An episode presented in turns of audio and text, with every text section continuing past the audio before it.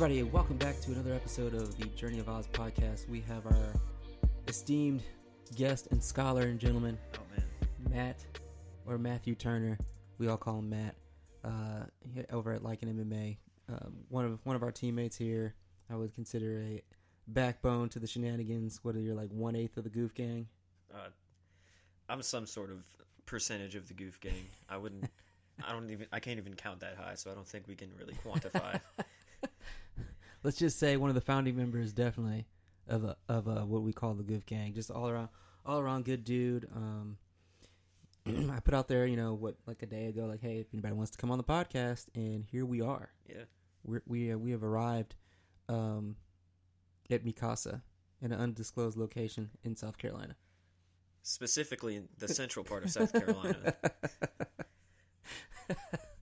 no longer undisclosed. No. But but um, so one of the things I, I traditionally do when when I have somebody on the uh, on the podcast and uh, they are you know new, obviously there's an intro, so I'll give you I'll give you you know your opportunity to you know explain explain who you are, where you're from, you know your age, what, what you're out here, what you're doing, you know your status and in life, what, what's what's going on with you right now, and then I'll you know obviously I'll still ask a couple questions. So Yeah. the floor is yours. Oh man, this is the best job interview I've ever had. I'd like to say that right off the bat. Uh, well, obviously, uh, you know, Matt Turner. I'm 21 years old, and uh, I'm from South Carolina. Always born and raised. Uh, family's originally from a smaller uh, city down near the coast called Georgetown, which, uh, fun fact, is the eighth oldest city in America. Hmm. Fucking crackhead city now.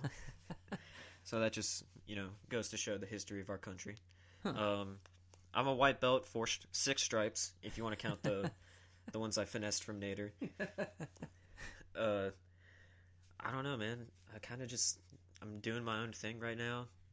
Uh, working through a knee injury right now, just to date this for future reference when people go back and listen to the archives of humanity. Uh, on this day, March 3rd, I'm dealing with a knee injury. Just Okay. Well, you know, very familiar with that. It was the uh, the pop heard around the gym. yeah, absolutely. I, It's disgusting. Like literally, I remember I remember hearing it and being in the middle of a round with coach, and we both kind of like stopped and like looked at each other for a second, like, "Are you good? Like, like, you know, are you good? You know, because I just we just heard something, and then like uh, like uh, it was like in slow motion. I know it was probably a matter of like two seconds, but once you like put your butt to the ground, you were like screaming. No, yeah, that I've felt pain before. I've never like I've never felt like that sort of pain. It wasn't like stinging or like sore. It literally was just like, overwhelming. yeah, like I couldn't like I couldn't even sit up. Like I couldn't like feel anything except for that pain. It's crazy because like literally when I knew the scream, I was like, I've heard that pop and that scream before, and like when I heard it, my instant because it also sounded like a crumple. Oh, I definitely crumpled. I It sounded like a crumple of like a, water bottle or something like yeah. hard. They just kind of cracked. Plus like a like a pop, like somebody was popping a balloon that was like not full all the way, or like Yeah. you ever like uh press those like little bubbles, the packaging bubbles, like little poof, Yeah, bubble wrap. little, Yeah. little little pop. Like, what the fuck is that? And when you screamed, I'm like, I instantly turned away. I was like, all right, prepare myself for seeing something real jacked up. Like I was expecting like bone to be outside of the leg. Nope, just little on me on the mat. So I mean, good thing is no fractures. No, So structurally, you're good. supposedly. Nah, the doctor said the x-rays looked fine but uh got an mri and they're talking about a torn acl which i'm not too well versed only ju- like- only jujitsu guys are like. I mean, the bone's not broken, so the meat's hanging on. You're Yeah. good, dude.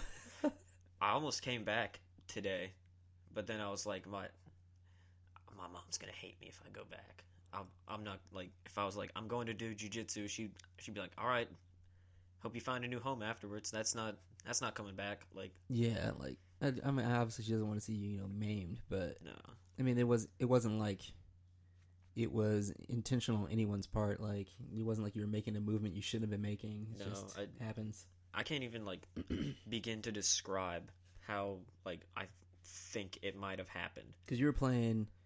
For those of you who don't know, like either you know, you was trying to pa- you were trying to pass guard. No, it was during a takedown. During a takedown. So, uh, I guess, uh, do you want me to walk through the takedown? I guess you could. Yeah. Yeah. So, you have the front headlock, and what uh, Professor Bruno, head head coach at Soul Fighters, uh, taught us was that you get an underhook on one side and you kind of turn. But what I also learned from uh, Colin's wrestling class, one of our blue belts who teaches wrestling, he uh, taught us a snap down where it's you have the front headlock, but you step back and bring them down at the same time. Okay. So I kind of, I think I had the underhook, and what I did was like tried to combine the two. Hmm. And I I just remember like stepping back and it just, you know, I just started hearing that. Ooh no. So I don't even know how like how that happened. That's fucking disgusting, dude. Yeah. I mean, not to. I mean, your leg's not disgusting. It's, a Uh, nice, it's a nice leg. Thank you. Yeah, but I've I've, I've experienced some a knee injury before. Never got it looked at. You know, I kind of just let that shit buff out. I think it was mostly fear of like one surgery because I don't want the military to cut into my body Yeah. unless it's absolutely like life saving.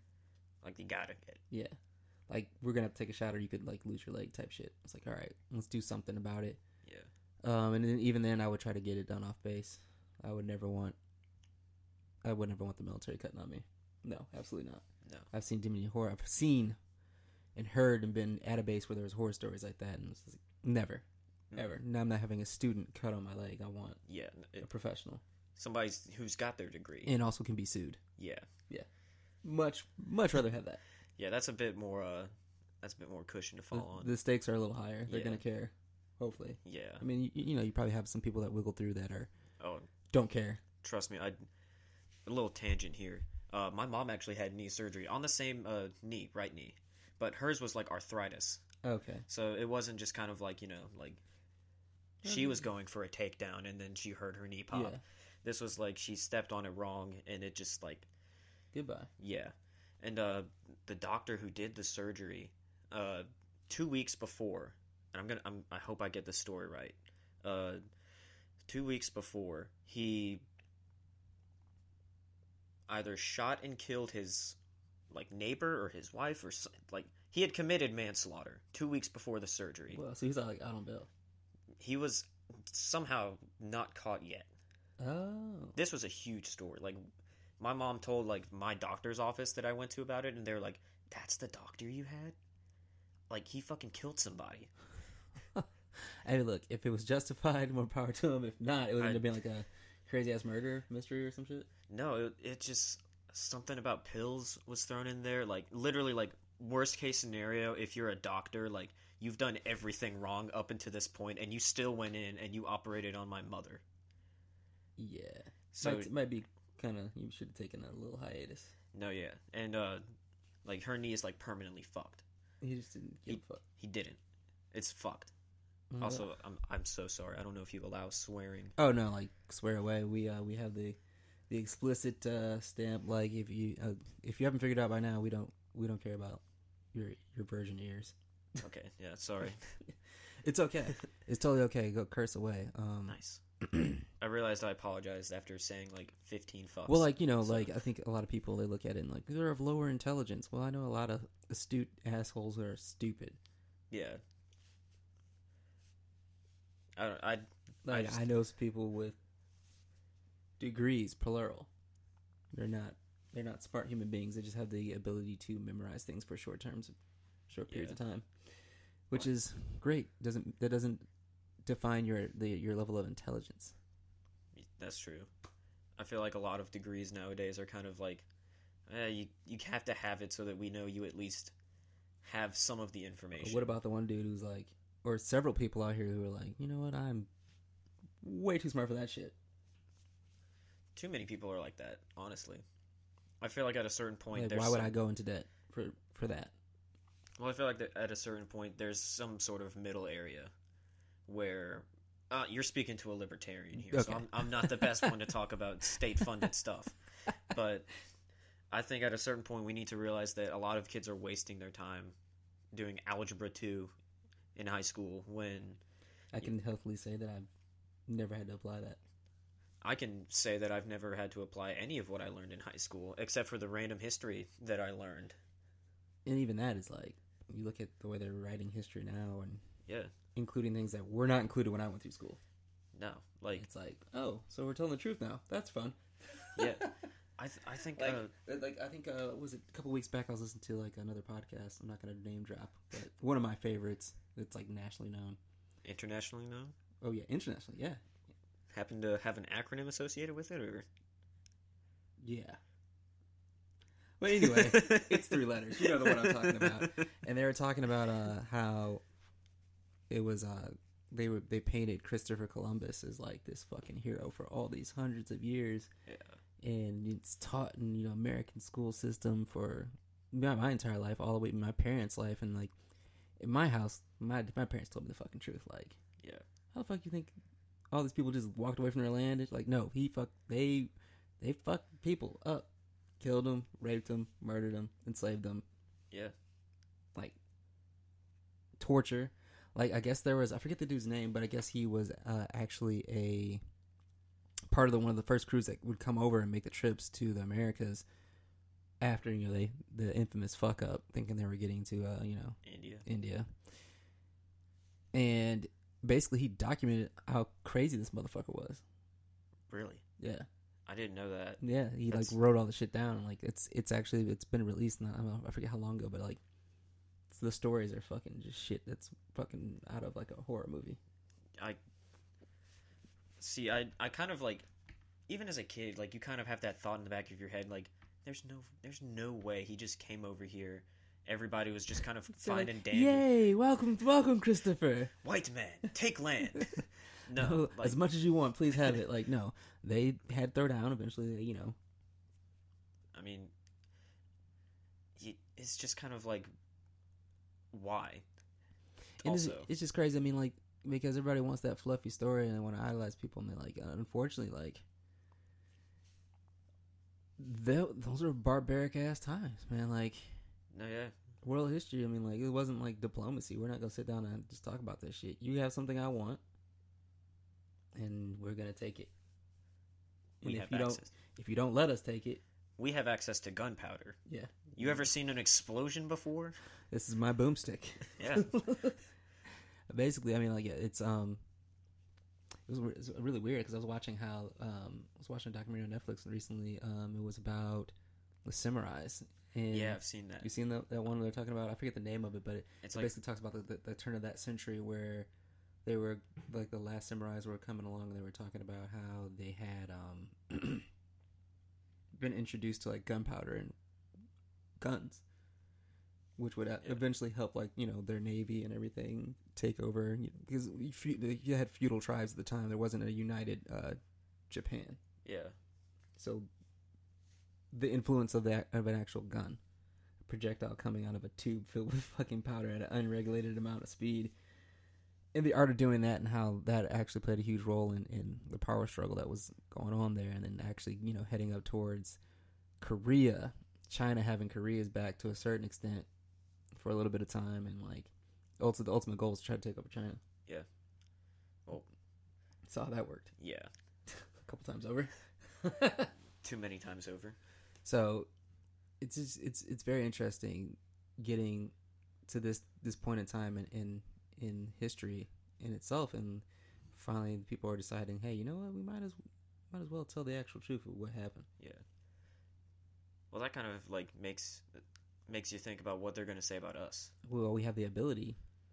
Everybody's, you know, you have all these opinions, but now we actually have the ability to document things in a way where you can still have an opinion on it. It's not, oh, well, this is the only thing that's written, so this is the truth. Yeah. You know what I'm talking about. Not going to get to it. Not Yeah. gonna go, I'm not going to go yeah. there. yeah. I I just I think about sometimes how like especially my generation, I'm a zoomer. Uh one of those, you know, classy folk. And I just think about how how we ruined so much of what made civilization so uncivilized, you know? I think we lost a bit of it. I mean, we lost some things this last year. We also gained some things. Yeah. We lost what little bit of human interaction that we would normally have had, depending on your situation. Yeah. I mean, I was during the the greater part of the lockdown in the beginning of it was one of very few cars on the road. No, yeah. I was I was an essential worker. Same here. So it was Like- like, it's kind of like creepy, like some like Walking Dead type crap because you're like, then you get down. Like I work on an air base, I get down there, and it's like, oh shit! Like even the non-essential folks that are, you know, active duty, they're not here. Yeah. Like they just have just enough to cover the shifts, and so we can figure out what the hell's going on and get and get directive on what we should be doing, how to approach this. Because there was a moment where like we didn't know what the hell this was. We didn't know if it was like Ebola like, or you know, like what our numbers were actually going to look like. We knew they were Yeah. jacked up in highly densely populated areas, but as far as the rest of the United States, I mean, we had no clue. Yeah. So we we so we we lost that, but I think we also gained a sense of what it is to actually keep in contact with people and, we, and workarounds for that. So you mentioned Zoom. We were doing Zoom happy hours. I was doing Zoom meetups, you know, with family that you know they live only like three hours away, and I go see them like every other weekend or at least once Yeah. a month. And now it's like, perhaps we'll just Zoom today. Yeah. And it's a great tool if it's used correctly but it's not there to be a end all replacement for human interaction. That's what I enjoyed about being at the gym the most. Um, we've had no deaths. I don't think we've even had anybody really get super ill. No, I think the people that did have it, like, They weren't coming to train anyway. yeah. To be uh, honest, I, I think the people that did we did hear that got it, they weren't even training with us. Yeah, yeah, because uh, not to name drop, but uh, the one that we do like, we do know that had it that was out for a while. Yeah. He got it from some other where, like I think I don't know I don't know if he ever told me, but I know he said like I definitely did not get it from this gym. And it's crazy. Like um, we're on this show. We protect the ident- the identities of, the identities of the innocent. It's like blurred out face when they come on when we get the video feed going. But uh, no, um, Kind of like mask their voice, like thank you for letting me on the show, Oz. basically it's funny because um i was having a conversation with somebody like you know you really should watch the way you know it might have even been a family member or a friend or something. You should really watch you know being at the gym and training. You're gonna get sick. I was like first of all these are people that fine-tune their bodies. They take tremendous care of themselves and they listen to their bodies. Yeah. these are people that go and compete. It's not just some dude who's the best at working out.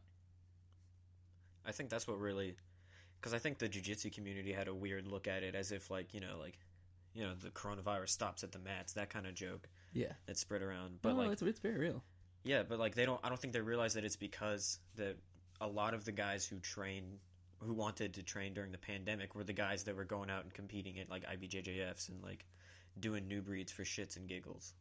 It was definitely one of those things where, um, if I were to lie to you and tell you I didn't have a little, I wasn't a little uh, apprehensive at first. It took me, I think I laid off for about a week just to see what was going on. I mean, obviously, still paid my dues and everything, and, Yeah. and came through the gym, and I had I had to back up. I had decisions to make. had to talk to my family to go, you know, hey, look, um, I'm not. I'm considering not doing this until we get a handle on what exactly we're facing. Mhm. So I think it might have been like a week or two, and I was like, I'm coming back, Yeah, and it was perfect. It was actually a small group, but oddly enough, uh, myself and Coach uh, Nader, we talked about how the gym grew during that time. it was well because we were like, one, we were one of the only ones that were like stayed open. I think it was us, maybe he who shall not be named, the big one. I think they like they were like one of the ones that were like still open. Maybe TNT. I don't know. I think they kind of limited membership or something. But I know Hmm. uh, a I couple. think it, I think it might have been for the other one that shall not be named.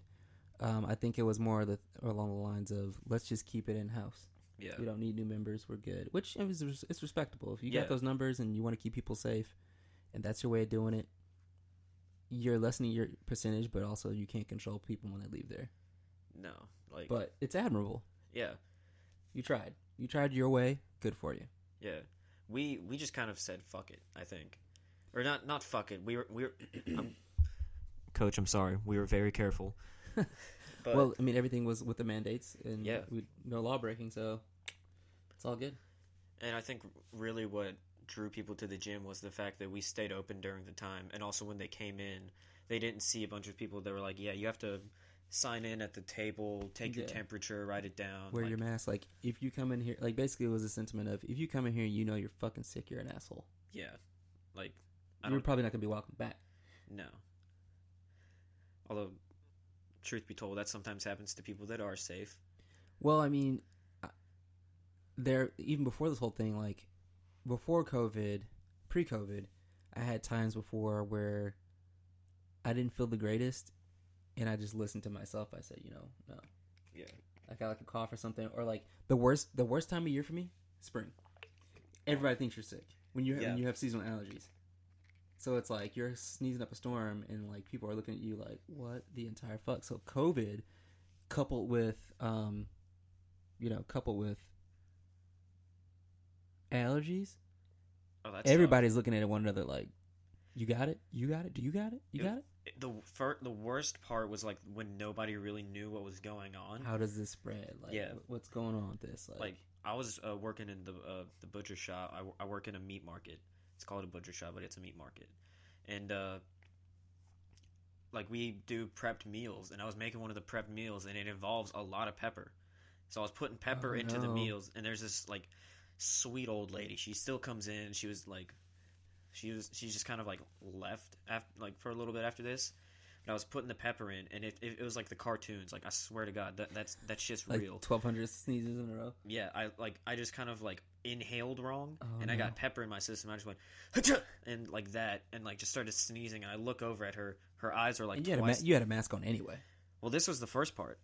Oh wow. This was before like the mask mandate came out. This was literally like COVID hit. We hadn't had a lockdown because South Carolina, as per You know what's you know what's crazy is like when it comes to like food prep and stuff. Like I never because I worked in the food industry for a while. Like you know, Yeah. fast food, whatever you're a kid, and then also you know some as an adult.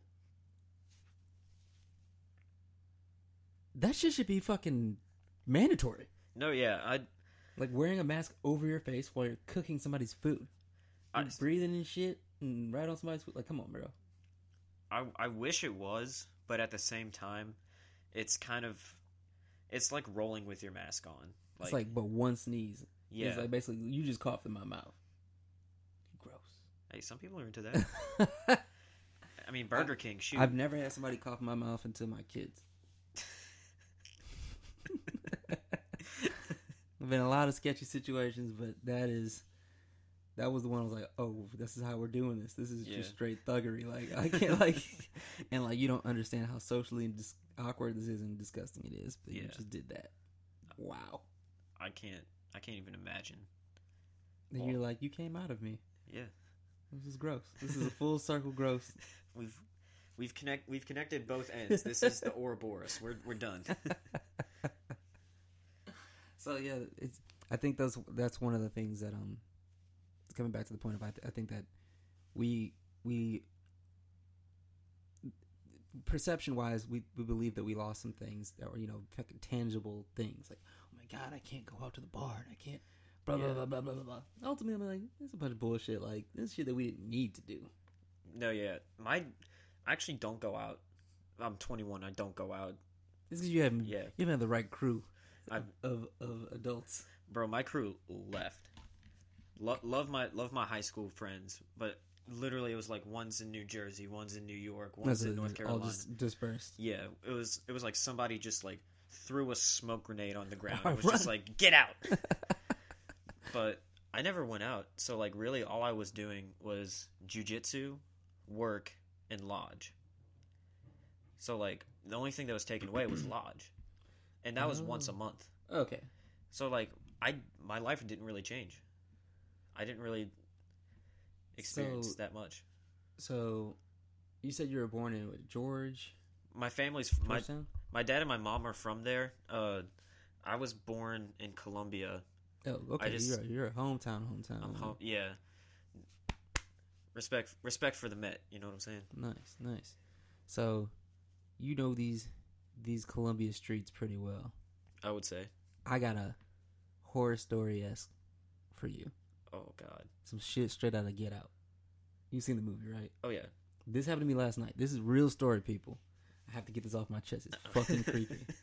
All right, so if you know anything about this area, um, there's like a couple like long stretches of road that go through the northeast, and one of them is the Clemson Road. So I'm getting ready to head back to my my domicile. Yeah.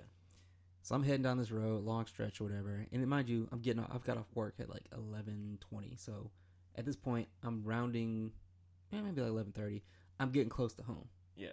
Like I only got a couple more turns and whatever. But there's a long stretch of road I got to travel down.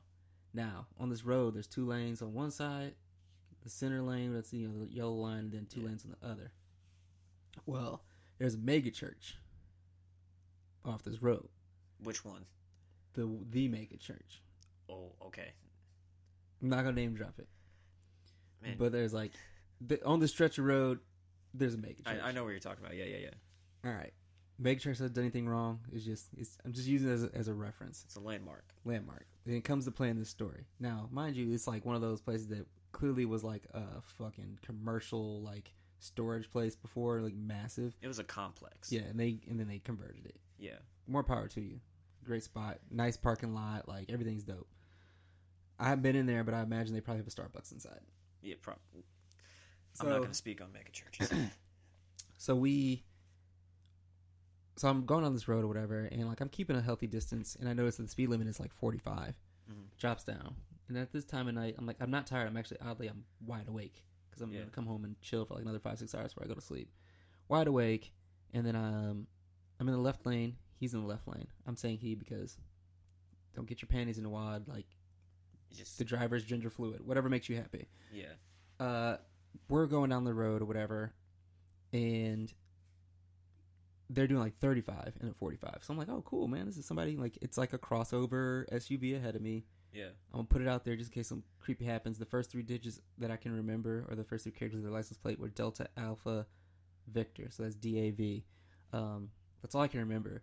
But um, and mind you, I'm in my uniform. I don't have my concealed weapon on me. I left at the crib. For some reason, I think I was in a rush getting out the door. I had to take off early to handle some shit. I haven't got my flu shot. That's what it was. Hmm. So I left it in the safe, and I'm like, just went to work. Not a big deal. I wish I would have had it this night. Yeah. All right. So they slow down even further. There's a couple hundred feet, and mind you, I'm keeping a distance because they're slowing down. I don't know if they're gonna slam on their brakes or what next. They're not swerving. There's nobody to our right in the right lane. There's nobody behind us. It's They're- just me. They're in front of you. Yeah, they're in front of me. Okay. So I'm like, I give it like four or five car lengths, and I'm like, when they start slowing down more, I give it like five or six. We get parallel with the mega church on the stretch of road. Mind you, there's still nothing coming in either direction. The only lighting is coming off the church like front. Yeah. There's it's dark over there, and then my lights, and then them in front of me, like five or six car lengths in front. They get down to 25. They get down to 10. At this point, I'm like, maybe they're breaking down Yeah. they should probably swerve into the center lane because in South Carolina, you swerve into the center lane. Put your hazards on. Hazards on. You're safe there. It's like Yeah. a shoulder, or just get over to the right. That shoulder. There's nobody coming. So when I see this, I put my hazards on. So I'm like, so maybe they don't get hit. I'm thinking maybe this car is gonna open up, and they're gonna be like, I need help, and then I'm gonna be like, unfortunately, fuck them and swerve around once they're not behind their wheel. I know there's nobody in the vehicle. Yeah. The way I think is like so. I don't know if it's just street sense about me. I would not pass them. Mhm. I can't see what's going on. Their vehicle's tinted out. They've come to a complete stop in a on an active road, Yeah. and they haven't put their hazards on. What's going on? Either the driver just died, or they're stopping on purpose. Yeah. If they die, they probably would keep going forward, but they're stopping on purpose. So I come to a complete stop. I refuse to budge forward. I see the mega church on the left. I'm like, I can't stand here all night in a standoff with this dude. I don't have my weapon. If they jump out, I got to make a decision. Either swerve around to the right, the right hand lane, and risk them following me or shooting at me for whatever reason, or stay behind them, flip a bitch, go back to the gas station or some shit, well lit area, and then come back, Yeah. or try to jump on the highway and catch another way home. I don't want to be followed. I don't, and I'm, and I didn't have any reason for them in my mind why they would be aggressive or want to do anything to me other than just they're about to do some fuckery just to commit a crime Yeah. because I had I wasn't tailgating them. Like I'm like I said, like I wasn't in a rush. I'm already off work. It's almost one in the morning. There's nothing going on. Yeah. I can go home. Nothing's even open inside. I'm like Waffle House. God bless. So I'm headed home and yeah, so I'm like, fuck this. I'm gonna go left, go across the center lane, go into the church parking lot. First of all, when I was in such like a panic, I went in the out. So I'm looking at the arrow like shit. and there's no way for me to like turn around. I had to go all the all the way to the back of this parking lot and make the loop around. Yeah. By the time I got back out, which was all of like realistically ten seconds, they were gone. I could maybe see like their tail lights. So it was like, oh, we didn't get him to get out and see what's going on, or we didn't get him to like move forward. We can't do anything to him. Move on to the next victim. And I almost stopped some police officers that were over my neighborhood and just be like, hey, just to give them a little bit of information. Like, if you see this fucker, stop him Yeah. because they're up to something. At first, I thought maybe they thought that I was a cop car, but I have a very distinct tail light profile or a headlight profile hmm of a Jeep. So it's very distinct. Yeah. Cops don't roll around in Jeeps. Um, and then when I put my hazards on, you could clearly see like I'm not a cop. I'm not pulling you over. So why are you coming to complete stop? The only thing I can think of is somebody wanted to do me an immense amount of harm, and they weren't able to. They weren't able to, and they got frustrated and pulled off after I flipped the bitch. Yeah. Well, you said it was only one person. I couldn't see in the car, so I mean, all I know is the one vehicle. There was no other vehicles involved in this, so I'm I'm what I'm assuming is either somebody was like tripping balls, but they weren't driving like it, or they were they had other people in the vehicle and they were looking to do something, or they were rolling solo, and wanted me to go out to the right or approach their vehicle so they could harm me. And me, like I will never like if I see somebody on the side of the road, I will unless I know you personally, I will never pull over on the side of the road and help you. Yeah. I won't. I will not. Like, and the only reason why I'd be approaching on the side of the road is if you called me. Yeah. And I was like, I'll come get you. But I've had a coworker who died like that, trying to help somebody. They never figured out exactly what happened. A ve- uh, vehicle that was ahead of him, I guess a mattress flew off of it. So he was helping the person recover it. Yeah. You know, I think it might have even caused an accident. I don't know. They don't know if words were exchanged or what, but they he went missing. And they ended up finding his body in the ditch a couple days later. Yeah. not I- too far from where that happened because he was just being a good Samaritan. well, were you coming from? 20. You were coming from twenty. Yeah. Yeah, that's like with the offshoots that I know of Yeah. of twenty. It's easy It's- to get on there, get off, do some fuck shit, and get back on. It, it- easily, especially from where you were, because that's maybe like what two miles Not even. from the highway. Yeah, it's like a short distance. Once you pass like all the well lit area, like the the gas, a couple, you know, all the gas stations are obviously close to the highway Yeah. entrance, and then like you know a couple fast food places, and then after that it's just dark road. Yeah, it's not. There's no. There's not even lights out there. No, like the lights you could get are from any business that leaves them on, Yeah.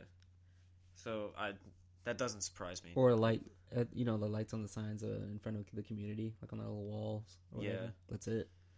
No, yeah, I I could definitely see some fuck shit going down. You know, like the one time Yeah. I didn't care. I was like, I don't even have a fucking butter knife in this car. Like, like, I can't, I can't do shit. Like, I can drive, and I was like, I was thinking, like, what if I have to hit somebody? Straight up, Yeah. I mean, you got the you got the good Jeep. Like that that thing's built like a tank. I fucking hit a deer in it not so long ago. See, I can't even tell. Yeah, Like what was it? Mind you, it was like a smaller deer, but a deer is a deer. I mean, it hit the thing doing like thirty-five. Well, think about it like this: like to break somebody's arm, you've got to apply more pressure on that arm than you have body weight. Let me tell you how tough deer are. Oh, they're fucking tough. They're like I- So I come to a complete stop. These deer are like three or four of them run across the road. I'm like, I'm from Michigan, so I know like where there's three, there's always that straggler Yeah. who can't make up its mind if it wants to cross the road or not. Oh yeah. So I stop. There it is. I see it. Right? Mhm. It crosses. Well, it had a friend. Every Mind you, has a Bryce. I'm I'm at a complete stop, and I'm like, I'm not saying I gunned it, but I sped up to 35 and a 55. I was trying to get to the max, like you know. So I'm Yeah. like, and I looked at the car that was in the right lane next to me. I'm in left. We both got our hazards on, like a green, like let him across, you know. Like I don't see anything. I look to the right, look to the left. Out of, out of my like a, a fucking streak comes on the left hand side. I see it jumps in front of my vehicle. I felt my but I felt my front left and back left tire both trample this thing, doing like approaching 35 miles an hour. I couldn't slam my brakes. Went over it, instantly got in the right hand lane after the car on the right, you know, was gone. Pulled over to pulled over to see one, look see if there was any damage to my vehicle. and then two to see if there was a mangled body behind me. Yeah. Nope. Got up and walked away. I ran it over Just with a four door Jeep Wrangler. I hit and ran it over. bro, people talk about like octop- octopus being like the next big thing, but like I swear to God, if deer somehow learn how to read and write, we're fucked. I mean, it was gone. It wasn't in the road. It wasn't like on the side of the road. That shit got up after that getting ran over by a fucking vehicle and dipped. I mean, I felt my car raise on the left hand side, so it wasn't like I just hit it and it went underneath and then got up. No, it got pinned down twice by a vehicle. They're, they're tanks, dude. It's like, well, they're also like pure muscle. There's barely any fat, especially on like a Now, like the you, deer down here, man. this this ended up being well. I had to go home. I had to clean my tire well out. I had Yeah. it was like a patch of fur on the front left, no blood, but like the wheel and like in the brake assembly and everything, Mhm. that whole area was like filled with like just brown. Sh- looked like it shit itself. I would too, I mean, it got ran the fuck over. So bro. I I'm assuming I caught like the back end of this thing, and it still was able to like run off. It probably died not too Well, still to make it up and like get to not be in the yeah, street. Yeah, yeah, yeah. that. God, mad respect for the deer. Mad respect. hell hell of a fucking fighter, man. That's crazy. so like so yeah, man, that was that was my little crazy ass story. Like there's so much shit goes in my mind. Like I know like I don't feel like a sheep. But there's always somebody out there that's up to no good. No, yeah, especially here in Columbia. Columbia is like, we're no longer in the top ten. I don't think. Thank God, of the most violent cities in South Carolina. Although, granted, there's not much competition there, but it. I know what North Charleston's pretty bad, right? North Charleston, uh, some of the smaller cities or smaller towns, even like the really rural areas, they're just overrun with gangs. Hmm.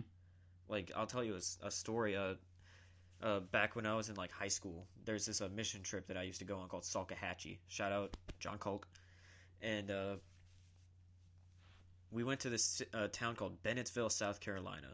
Most famous person that's come off of it. Granted, it's Aziz Ansari. What? Okay, I was gonna say I thought I heard of it. Yeah, Aziz. it's Aziz Ansari of Parks and Rec and fake canceling fame, and that's it. Huh. Like, that's it. The entire town is like, we had Aziz Ansari here for like fifteen years. Like that's that's good enough for us. And And it's he, he also died, and this is the end, the beginning of the movie. he did. Let let, let go of me, fucking Aziz. Kevin Hart kicks him in the hole. But uh, so uh, basically, uh, Salkehatchie was pretty much like you go with a group of adults, like we're like fifteen to eighteen. You go with a group of adults.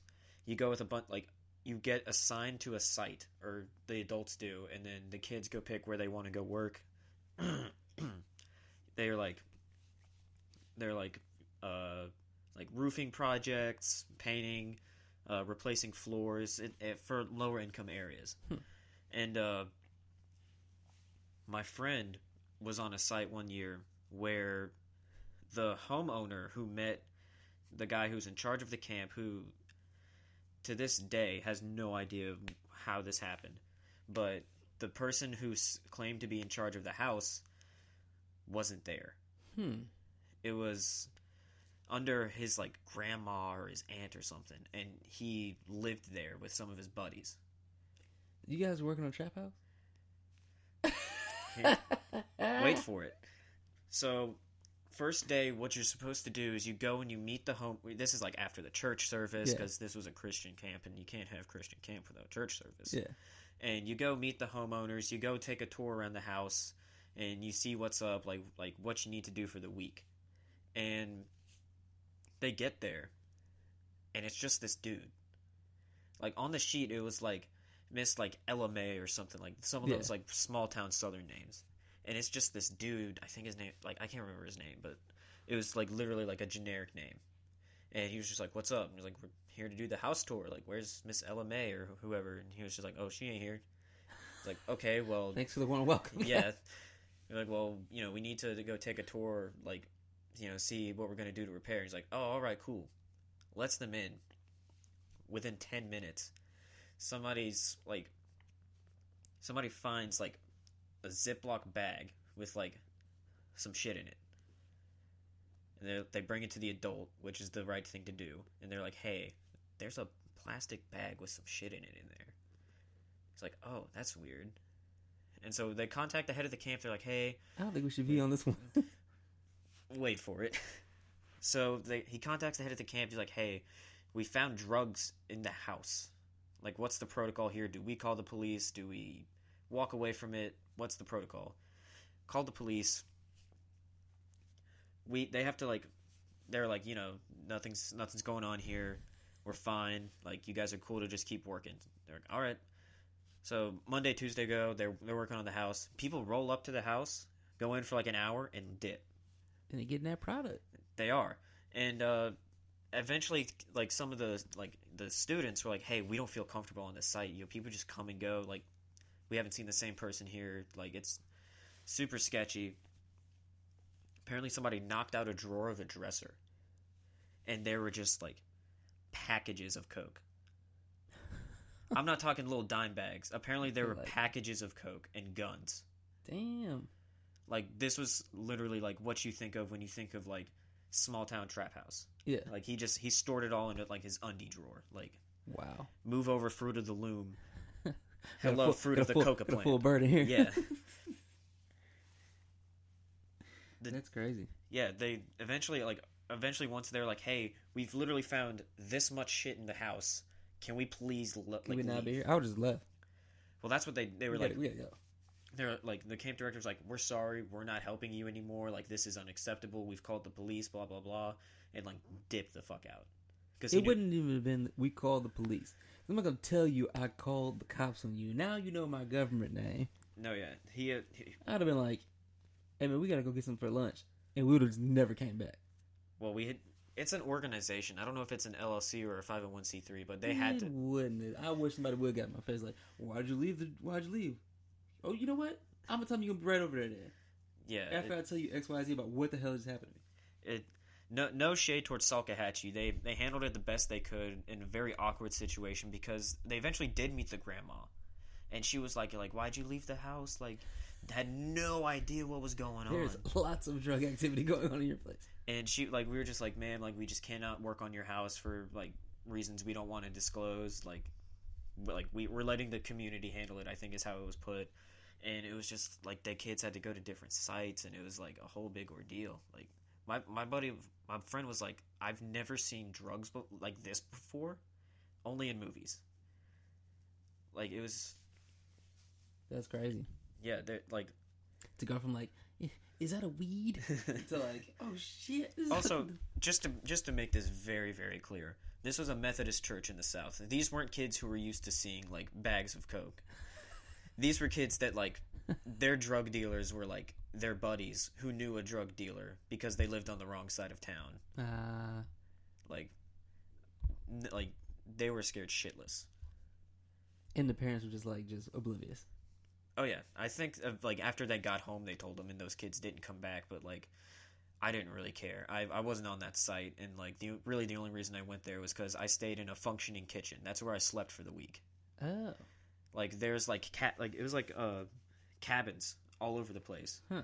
And the one year, like the first year we went, our youth director was like three hours late for sign in, like super late. And he was we, they were like, well, we don't have a place for you to stay, but like no cabins left. He was like, please, like you know, we paid for everything. And they're like, okay, well, there's this old kitchen down at the bottom of the hill. like you guys could stay there, like as long as you have cots. And he was like, fine, that's cool. Like pl- like thank you. And we get down there, and there's a fridge, a sink, a stove, and cabinets full of pans and pots. and then you got. And we were like, "What is that going on here? Does this work?" And we were like, "This sh- this fridge works." Like why this is it like? Why is it empty? because uh, they like renovated the camp and they built the kitchen area closer to the main hall. Oh, so like. Okay, so Yeah. I used to work at a um, used to work at a, a uh, summer camp that was off Blue Lake in Michigan. Yes, yes, from that movie. um, it was the name of this camp was Camp Pendalouan, and uh, was a high ropes instructor there, so did the climbing wall, all that shit. Taught archery, and just a run run of the mill young kid trying to figure out what the hell he wanted to do for the summer and make some money yeah. in between classes. So I would stay out there for you know a couple months. and you know, it was a lot of fun, but like, you're definitely tough it's the same type of stuff. Like you know, they had like the giant hall where you know the, they cook all the the big meals and Yeah. everything, and like you're walking. You know, they had community bathrooms and showers and all that jazz. Oh, we didn't even have bathrooms where we stayed. And we had to because you know the kids. But No, we di- we didn't have bathrooms. oh, what? Wow. We had to if we had to go uh, take a shit, we had to go to the two cabins next to us because they were actual cabins. It was the weirdest setup. Oh wow. So it was two like it was like four cabins, one cabin, kitchen, and then two other cabins. And we would have to go to one of the two that was like right next to us. And we first got there and we were like, all right, so we cannot like what if we have to pee? And we're like, well, you know, just go ask the cabins. And one guy was like, well, there's a back step out there. It's just got like a patch of grass. Like, what if we all just like agreed that That's that's where, that's where we're gonna go, so we don't have to keep bothering them because, you know, you're you're working in it's July Fourth week. Yeah. It's like hundred and five degrees. You don't Every have AC. you- Oh yeah, yeah. You, you're drinking at least a gallon of water a day just to stay just to stay on the roof. So we were knocking about to be like, hey, can we please use your bathroom? Can we please use your bathroom? This was like, if you have to take a shit or shower, you are going to that bathroom. Otherwise, use the back step. And when we left, every year we left, we were like, let's see how like fucking black the grass is, because the it got to the point where there were twenty dudes in this like it's like gray area, like no more green. nothing. Like we got there was one year I think the most we ever had in there was like twenty, I think twenty, in an area maybe as big as the room, like a little bit bigger than the room we're recording in, including your bathroom, Oh wow. and that's also including the island, the stove. Oh wow. The fridge. like, All right, I can touch both sides of this Yeah. room. I'm sitting in the center. No, yeah, like literally, like I slept in a cot in the corner of the room because I I somehow snagged the corner with the charger in it. Nice. and that's where I slept. And I could reach out this way, touch my buddy Kenny, and I could stick my foot out and kick Oh, my wow. buddy Noah's It's head. like if you turned. yeah, like everybody heard everybody turning and snoring. Oh my god. And we left that year, and we came back next year. We didn't have as many kids, but we were like I was an adult at this point, so Yeah. like a lot of the people that I had grown up with in the camp had moved on to bigger and better things. But I came back because I loved it. Yeah. and uh, we were like, "Hey, let's see how the grass looks." And we went outside, and it was like green up until you got to the point to where we would pee, and it was just like a square of yellow. Which I'm sorry for the very graphic description of bodily functions, but this is one of like I have many life stories, but this is probably one of my favorites just because of how dumb we were. Like we had to wake up at five every day, and we would stay up till two in the morning, just hanging out, goofing around. You're like really like we got we we functioned on nap. three hours of sleep, stayed awake all day. That's probably why we didn't have like the best time on the sites that we worked on because we were so tired. But we got the job done, and uh, at night we were just dumb idiots. Like at one point, my buddy Jackson, which shout out Jackson, he uh picks up the broom we- have next to the fridge because it's a kitchen and you know Yeah. you also have people staying in it. You got to sweep, and he starts banging it on the ground, just going Reagan and Bush, Reagan and Bush. this is the chant that will grant me the Kush. It's like one in the morning, and everybody's like, Shut the fuck. we're like Jackson, shut up, please.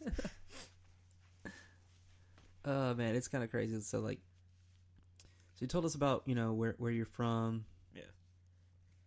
And you know you growing up here in Columbia, and uh, just moving forward, like there are a couple. You know, I think you've probably told me this story before, but before the listeners, like what what started you? I guess on your jujitsu journey, like what made you go, hey, I want to do this. How long has it been? And Uh, so I started in January of nineteen. Like I think, actually, I think I I might have posted it on Facebook or I saw like I saw a memory of it. It's literally it was literally uh, two years on the twenty seventh of January. nice. for, is like the earliest that I have like of me being in a jujitsu class. And I started it because uh, I graduated in 18. And you know, throughout like high school, you know, my dad started having like these health problems. And at first we were just like it was just like him coughing and we were like, you know, maybe he's just like got this like weird like Yeah, like he's developing, you know, something like yeah. We well, at first we thought it was bronchitis because I had bronchitis as a kid, Ah, and we were like, maybe like that's where he gets it from. Family history of like, like lung problems. Like I had really bad bronchitis as a kid. That's why I stopped playing baseball when I was like 13 because I was like, I literally can't keep doing this. It's like it kills me every time I have to go at bat and run to first base. Like how the fuck am I gonna? yeah, this is trash. And uh, so we're like, maybe it's just bronchitis, maybe it's just a family thing. And eventually I got to my senior year, and like, I think it was like the week before we got back from winter break when they were like, yeah, your dad's got stage four non Hodgkin's lymphoma was the diagnosis, which is Mm. a localized area of cancer in the lymph nodes of the lungs, which is why he had been coughing so much Oh, and we just had we just didn't know how to what to do with it. So we get towards graduation, closer to it, and my mom's like, "What are you gonna do?" And I was like, "Well, you know, I'm getting off of my seizure medications because I had seizures through high school, and my doctor was like, you know, you're 18 now, haven't had one for a year, so we're gonna take you off meds starting in August." I was like, "Well, if I'm getting off these meds, and it's like, you know, I'm gonna." The plan was to go to USC, the college here in town yeah.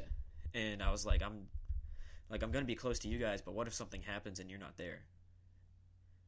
Like, what if I have a seizure or dad falls or something like that, Yeah, and we're yeah. just not there for each other? Like, I'd rather like you know, I took a year off from studies to help my family. I was working at a fast food joint. Not gonna name names because it's God, the me- the bad memories I have there.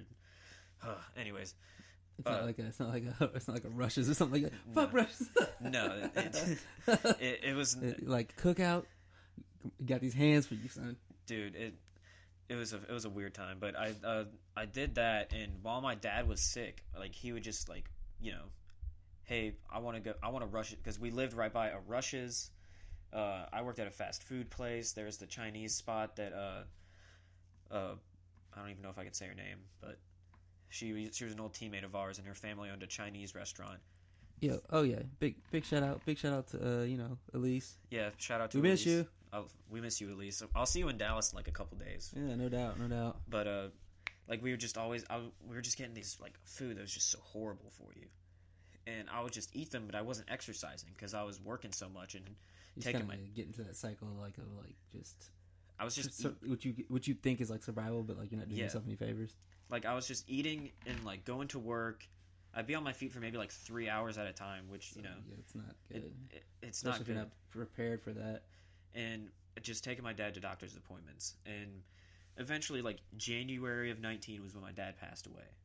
And i was like it's it was uh yeah that was rough. That was kind of like i think i've i've had highs and lows up until that point but that was literally like below the charts because i was in Yeah, the room um, with it's, him It's uh, it's it's crazy. So who, was he at home?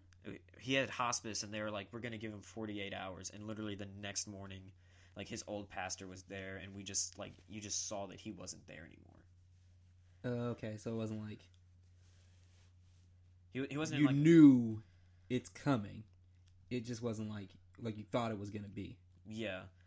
I mean, luckily, like, he was surrounded by, like, me, my mom, my sister, my aunts, my brother. Like, he was just surrounded. He was surrounded by his family. We all got to say our goodbyes. But, like, after the funeral, I was like, I, I don't know what to, I don't know what I want to do. Hmm. Because at that point, I joined the Masons when I was in high school, and I was going to lodge meetings, and you know they'd ask about him. They called me when it, when he died and all that, and I was going to work, going home, going to lodge, and that was it. That was my entire life. I wasn't doing anything extracurricular, and I was like, you know, I think this like I'm gonna date myself here, but this was after the KSI Logan Paul fight, the very first one, and uh, like this is like before like my dad started like going downhill. I was like, hey, I think I want to try boxing. Mm. And my parent, my parents were like, "No, like you just got off of the seizure thing. Like let's give it a little bit." Gotcha. Yeah. And I was like, "Hey, you know, like there's this kickboxing place down like downtown. Yeah. They, they've also got a jujitsu thing. I got in contact with the head guy over there. He says I can come try a jujitsu class for free. And I walk in. Nader greets me. He's like, "Hey, how you doing?" Like, blah blah blah. I tell him all this stuff, about how like I want to do jujitsu like as a hobby, just so I have something extracurricular I want He's to do. like, All right. well, yeah. Well, see, at this point, I'm five foot five. I'm a little shoddy. So, but when when I first started jujitsu, I was like 215, 220. Like I was a fat little fuck, and I was just like, I just want to do this as a hobby, get in shape, Yeah. like you know, just do this on the side. Started doing that. I left for a little bit over some dumb bullshit. Not going to get into it, but I came back. I think this is like after you came. I don't know if I want to say you were still. Okay, so that would have been 2000 in March of 2020. was when you came. Yeah.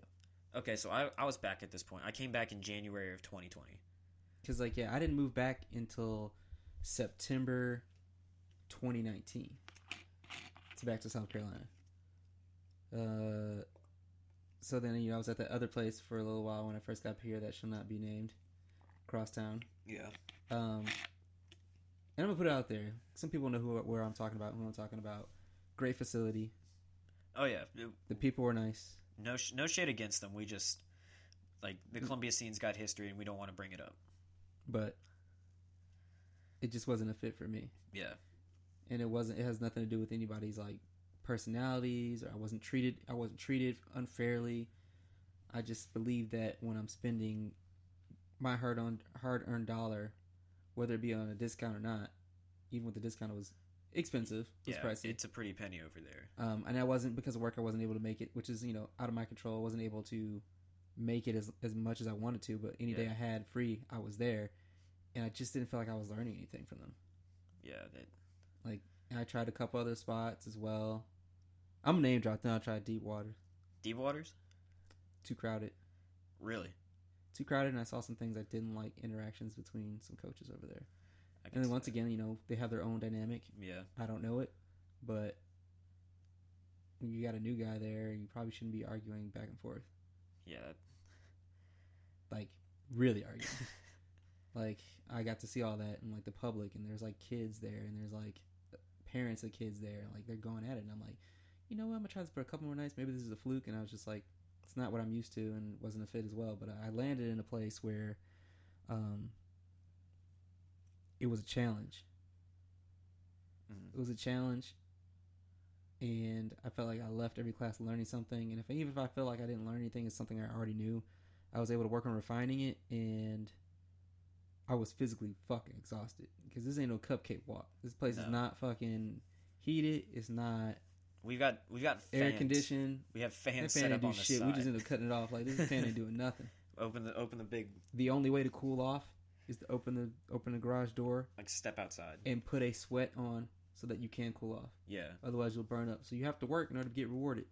No. Yeah. That. Drink some water, you'll be fine. Yeah. It's miserable, but when you get on that competition mat, There's uh, there's no one like it.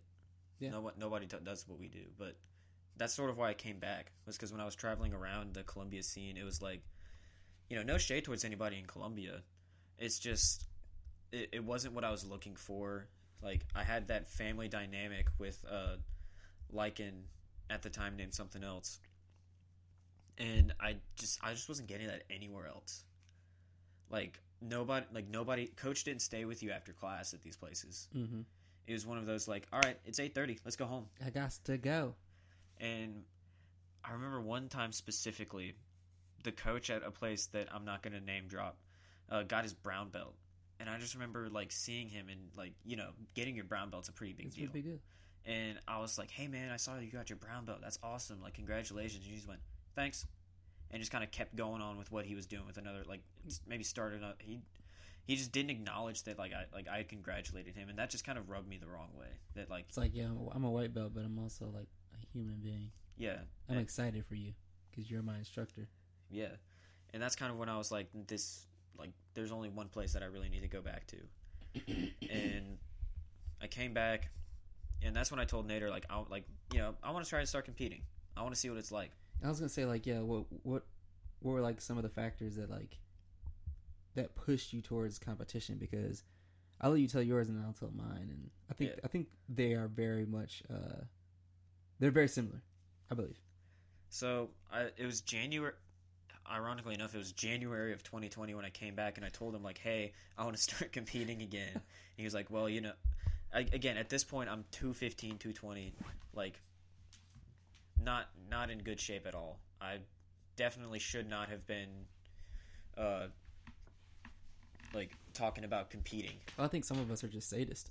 Yeah, well, I mean, actually, like ninety percent of probably ninety nine point nine percent of all jujitsu players are sadists. yeah. You got to be willing to take some kind of punishment. I mean, yeah. I mean, that's like pretty much like most of the sport is being able to have your punishment and eat it too. Yeah. And Thank you, ma'am. I have another. Yeah. and I was like, hey man, I want to start competing. Maybe like you know, at this point I was a two stripe white belt for like a, like six months, and he was like, you know, like you're out of shape. He didn't he didn't sugarcoat. it. He was like, you're out of shape. I've, I've never seen him sugarcoat anything. No, he was like, you're out of shape. Like you haven't been in in a while. Let's wait until maybe like April for you to start competing. And then COVID hit. And So then the camp, the major camp for Newbreed. Yeah. So the fir- my first ever competition was a Newbreed, and he was like, "I want you to like, realistically, we can't get you down to light featherweight in a month." So was this was this the camp where they brought out Steven and like Mhm. all that? That was your first competition? My first ever. Mine too. Yeah. Dope. Hey, Hey, pop the cherries together. that was an experience. That was a wild ass experience, bro. Yeah. I especially because like for me, I competed at uh 190 and I weighed in 180. So Yeah. you probably felt depleted. Well, I didn't feel depleted. I was just it was just like the guy the guys were like maybe like your height, Yeah, but like also like that. Like, big like they big cut down to They get down cut- to like one. Yeah. So I was going against guys maybe like 195, 200. because they probably waited in that morning, went to Sizzler, came back. Yeah. Definitely. Definitely like went and got something. No no shade towards any of them. I'm friends with one of them on Facebook. Like like both of them were super nice dudes. I even met one of their kids. For you know what? reason. Like the same thing happened to me. And this dude, like, he drove up from I think the Tampa area. Tampa? Yeah, he drove from Tampa, I believe. I can't remember his name. Um, I can I can look it up, but I'm I'm not going to because I don't feel like entering my password and all that stuff. Yeah. But super nice guy. Um, so I'd put off competing mainly because of. I'm gonna just say it. Like I'm not gonna say ego, but ego. I mean, it's Yeah. scary. The idea of ego, the fear of like, wait, can I get hurt? Is this gonna affect me outside of like work or whatever, like my, my life, and also like, not the fear of another human because I'm not. It's not that, Yeah. but it's like other people watching me get thrashed. then you realize after that first competition, like nobody gives a fuck. No. This is not a world championship. This is just, and even at those, like nobody cares. Yeah. They couldn't tell you who lost or won, unless you're super famous. Well, I guess it's also different because we're technically lower belts. Yeah. And, you know, at the higher belts, it's like, well, you know, you can't be a casual black belt and then go and be like, I'm going to try and become a world champion this year. Because there's guys like Gordon Ryan, Yeah. which we, we don't need to talk about that one anymore. Oh, we talked about that on the last podcast. yeah, it was great. like he like you're not going to go up against Gordon Ryan and beat him unless he unless he's just like ah fuck it I got I would have to surprise the living hell out of him. Yeah. and still wouldn't be able to do enough. Yeah. So like for my first competition I competed 190, weighed in 180. They were like, "You still want to do this?" I was like, "Yeah." Again, I'm 5'5", like this is when I first started like dropping weight. I lost all my matches that day.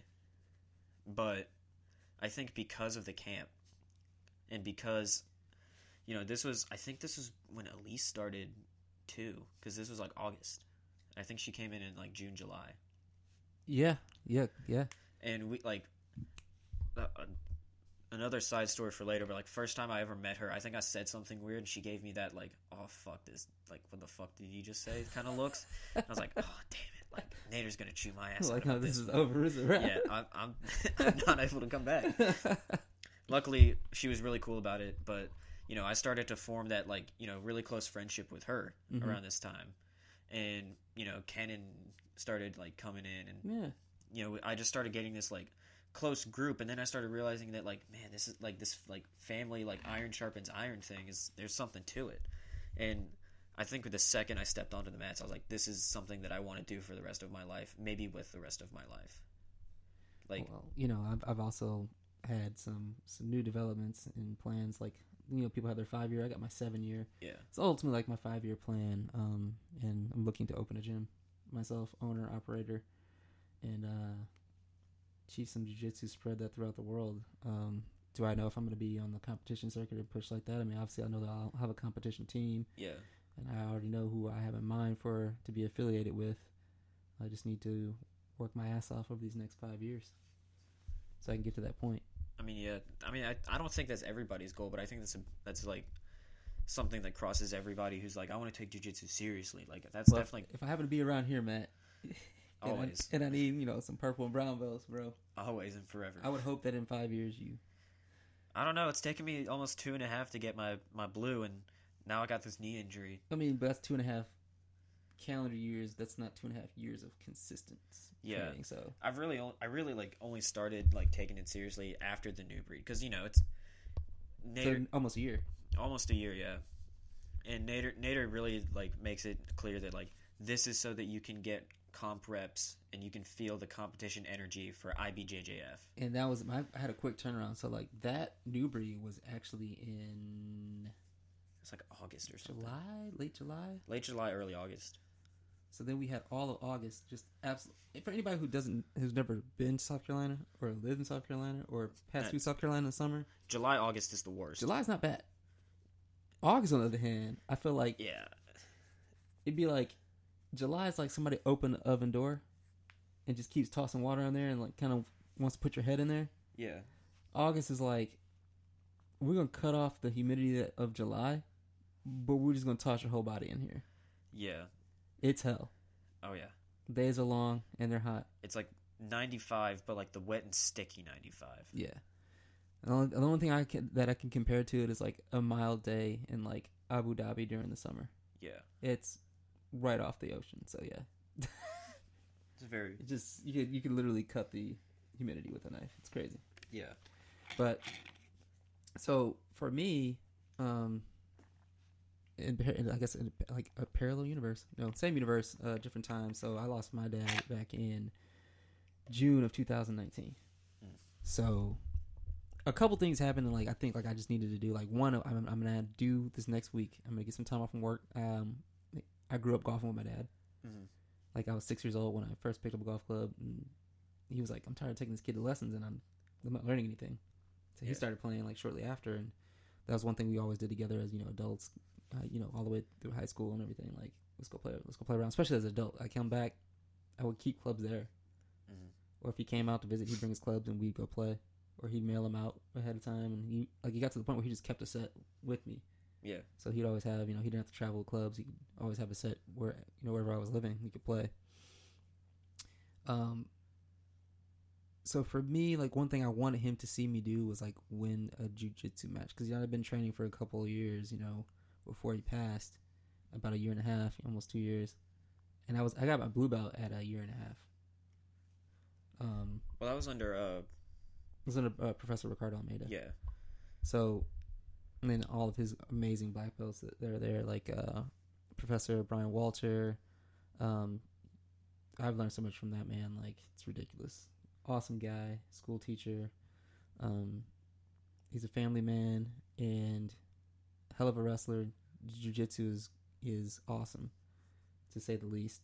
Yeah. And just being around, you know, the group of guys there, they're you know, prof- the professionals that come in and train, and like really good examples for mar- of martial artists and, and and learning from them. But it's just one of those things where when you're around that, you're like, I'm not. Come on, I'm never gonna really compete. And you're watching all these other guys, these upper belts that compete. And shit, you're like, oh well, maybe you don't realize that they had to start somewhere. Yeah. They had to start somewhere. They had to compete and learn and learn. It's a different ball game. It's not just a roll on the mat like for training. And training, you're using that to get better. You're opening your up. You're opening up things. You're you're experimenting. It's okay to get caught. And I, I just one thing I wanted to just tell any any lower belt that's out there and like if anybody calls bullshit on this, like they're full of shit. Yeah. Like the practice mat or the training mat is where you are allowed to make your mistakes. That's where you work on things. You open your game up so you can work on things and make your mistakes there and you refine them there. The competition matters where you know you should be trying new shit. Like Yeah. like no, it's not. That's not the space for it. You need to learn. So Oh, yeah. open up. Don't just go in there like I, I rolled today with um this new white belt, and I remember myself when I was at new white belt, so I didn't like try to spaz out on him and like take his head off, but he was trying to fucking take my head off, Yes. and I'm like, okay, clearly he's not gonna let me get close enough. He's he's still he's doing the whole stiff arm. I'm not trying to go too far with this guy. He was taller than me by like a foot, so I'm five ten. He's a tall dude. Yeah. So I'm like, you know what? Let's sit the guard. I'm gonna let him try to pass, and like even that was like, it felt like it was a saw trying to buzz through me, and like you know, eventually you know, corral that, sweep, mount, submit. We do that for like two or three times, and it's like okay. And he's like, you got any? I'm like, yeah. Calm down. Like it's gonna be okay. Like slow down, think about what you're doing, because right now you're just you'd be better off on a running a mile and a half, two Yeah. miles, and just burning energy, because all that's all you're doing. Like it's okay to it's okay to get tapped. Don't worry about it, bro. Like I'm never gonna hurt you. You know, I'm, I'm, I'm dating him, but like you know, like you're in good hands. Yeah. Like, I'm not gonna do anything terrible to you. So it's um it's interesting to see um the development that's there and like but back to the competition like my first match like the first 20 seconds guy reaches forward to grab a collar and I go to shoot and his finger Yeah. goes in the second knuckle all the way into my eye. Yeah. Mm, and it was a lesson that day, um, a lesson on mental resiliency. Because after that match was over, he won. He ended up getting to mount, past my guard. I was in a position to pass guard. I I got like a sweep, and just couldn't do shit. Yeah. I couldn't do shit. And then like because we were the only guys in our weight class and age bracket, because I didn't fight. Uh, I fought at my age bracket the first time. I was like, let me see how this is, and then I'll bump up and fight with the younger guys. I should have just fought with the younger guys to be honest. I think it would have been more competition. I would have got more matches, more experience. Yeah. Um, but I didn't want to do that and leave him behind once I saw the bracket. So I was like, let's get it on, dude. We fought twice. He beat me the second time. And I just I think I got to my own head and actually like it took me like a good like four or five minutes to get my vision back. Really. Yeah, dude. Like coach is like, Can you see like what's going on? Like I'm like, you need to get a medic. I'm trying to like squint as hard as I can and open my eye. When I opened there was like black. Like nothing. Hey. Then, you know, like a minute later, you ever like get water in your eye hmm or something in your eye? It's like glazed over. It's like everything looks like frosty, Yeah. but there's like three of them like spinning. I'm like, I think I might be concussed Oh shit. because I've had concussions in the past. Yeah. None of them have been like so adverse to where like it lasted longer than like a day or so, but you get a couple, you know. Mhm. And I'm like, dude, it's like there's three of you. I'm like I'm trying to be, you know, comic relief and just calm down or whatever.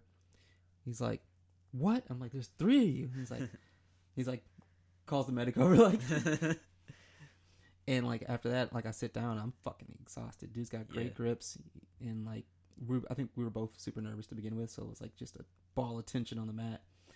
And five minutes after that ends, we fight again.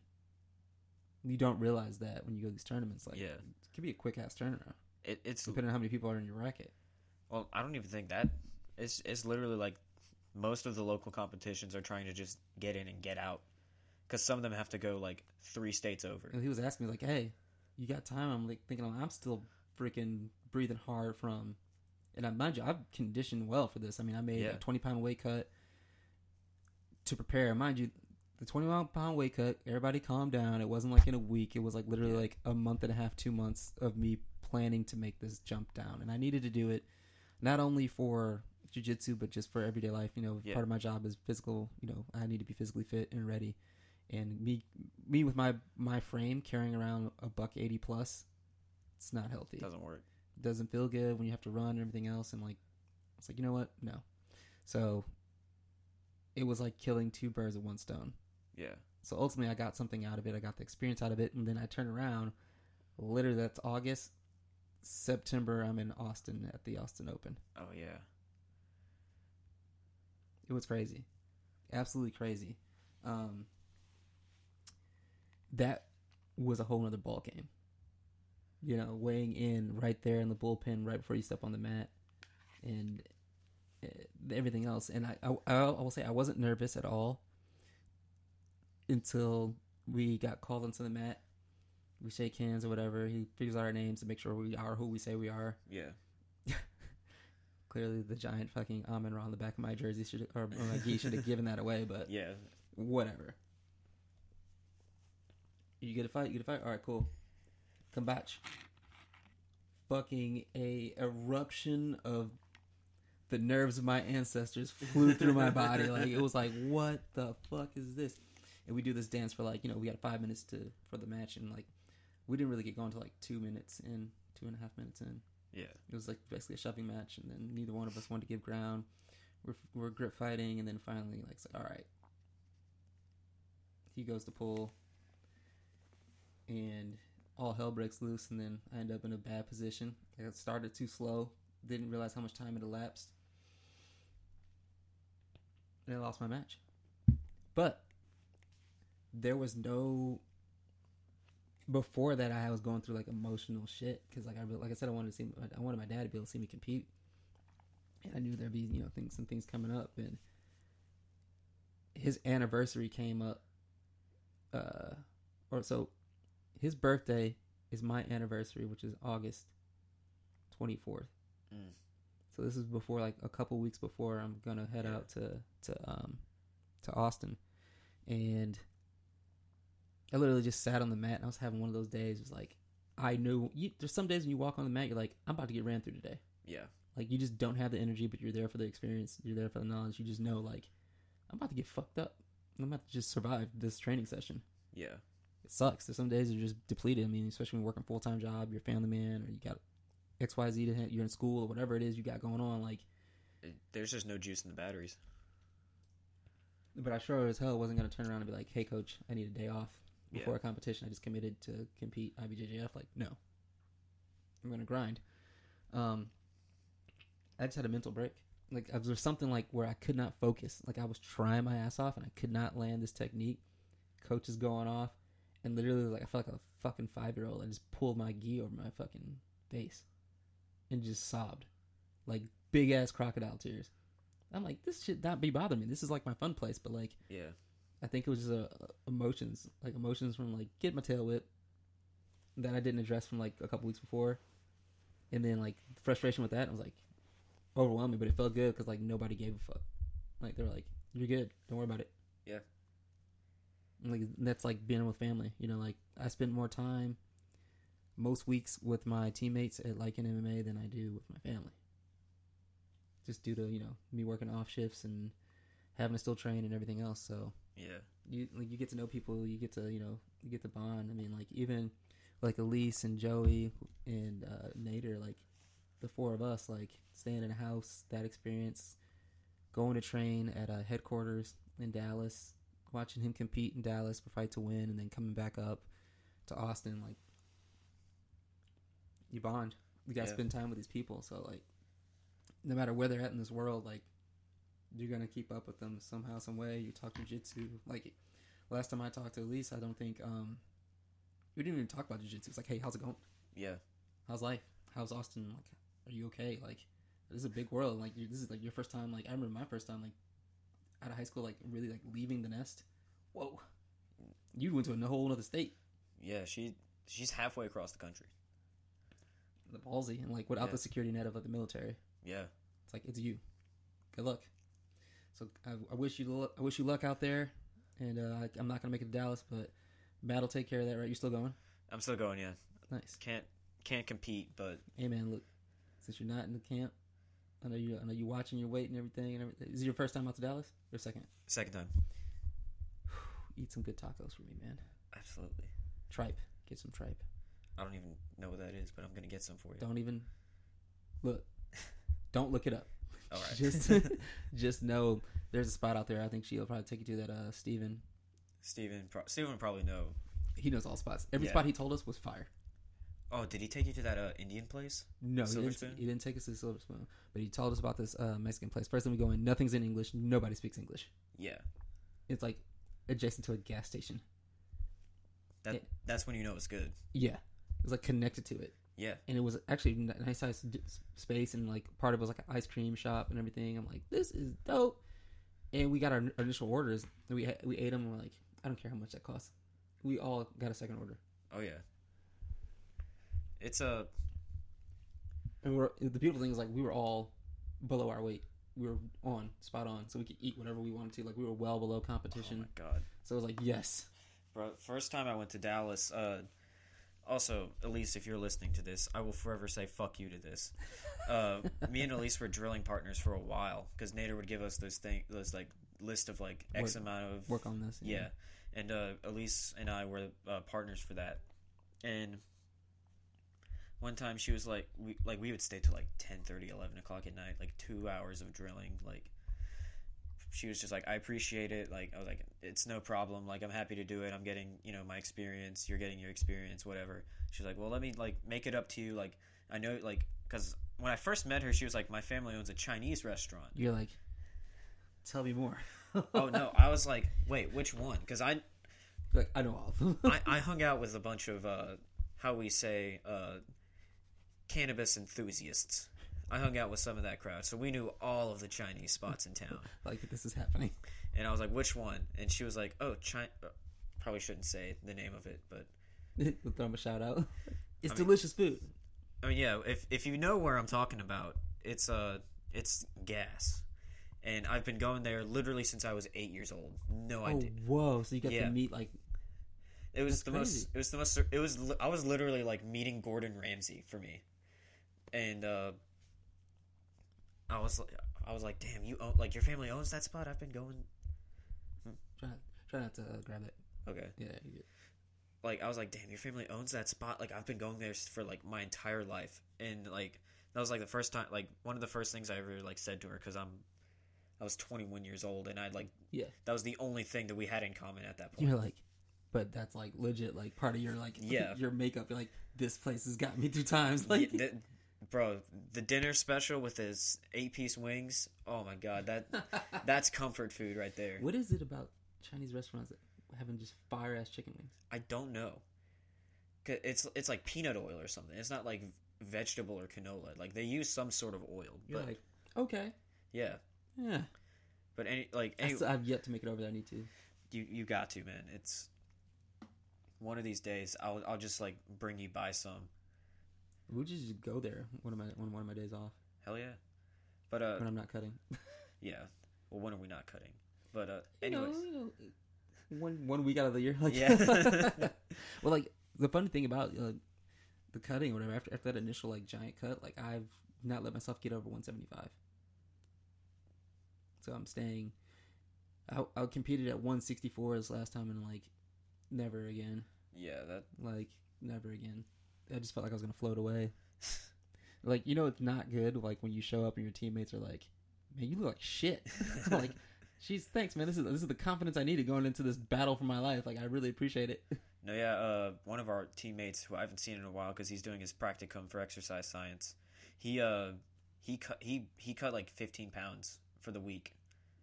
Yeah, he like what most like MMA guys do. He did for jujitsu, and he ended up winning silver. He won bronze at Pans, Hmm.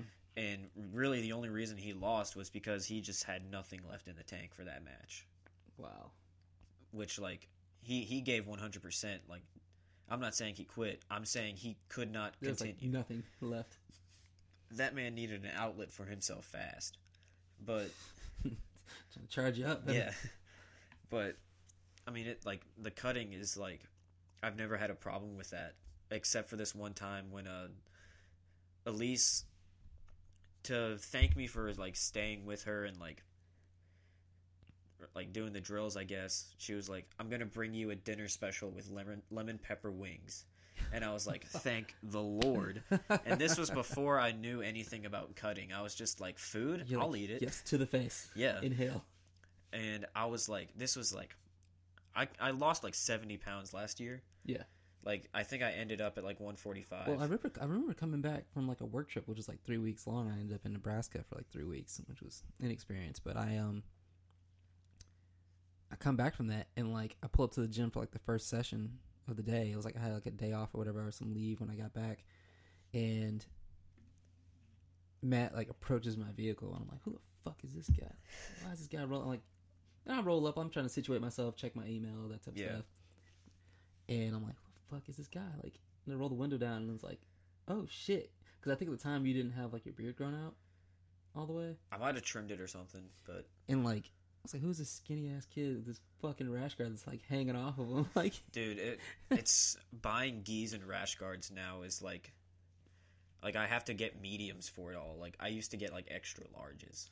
Like it's that- funny. Like, so I, like a lot of the large rash guards I had, they're like they fit like, uh, It's like a sweater. yeah, damn near. Like But I'm in this weird spot. Like, if I get a medium, like, I don't know, it might be too snug. got got to tone up those abs. Show those guys what they're missing. But a- anyways, so like back to the story, I, I weighed like 150 at the beginning of the week. Like I like I weighed myself every morning. I I was in that like cutting. I was in like the cutting part of the camp, and I ate the Chinese food and like I didn't weigh myself for a couple days because Nader was like, "How like how you doing on weight?" I'm like, "Oh, I'm good." Like I was just like, "Yeah, I'm good."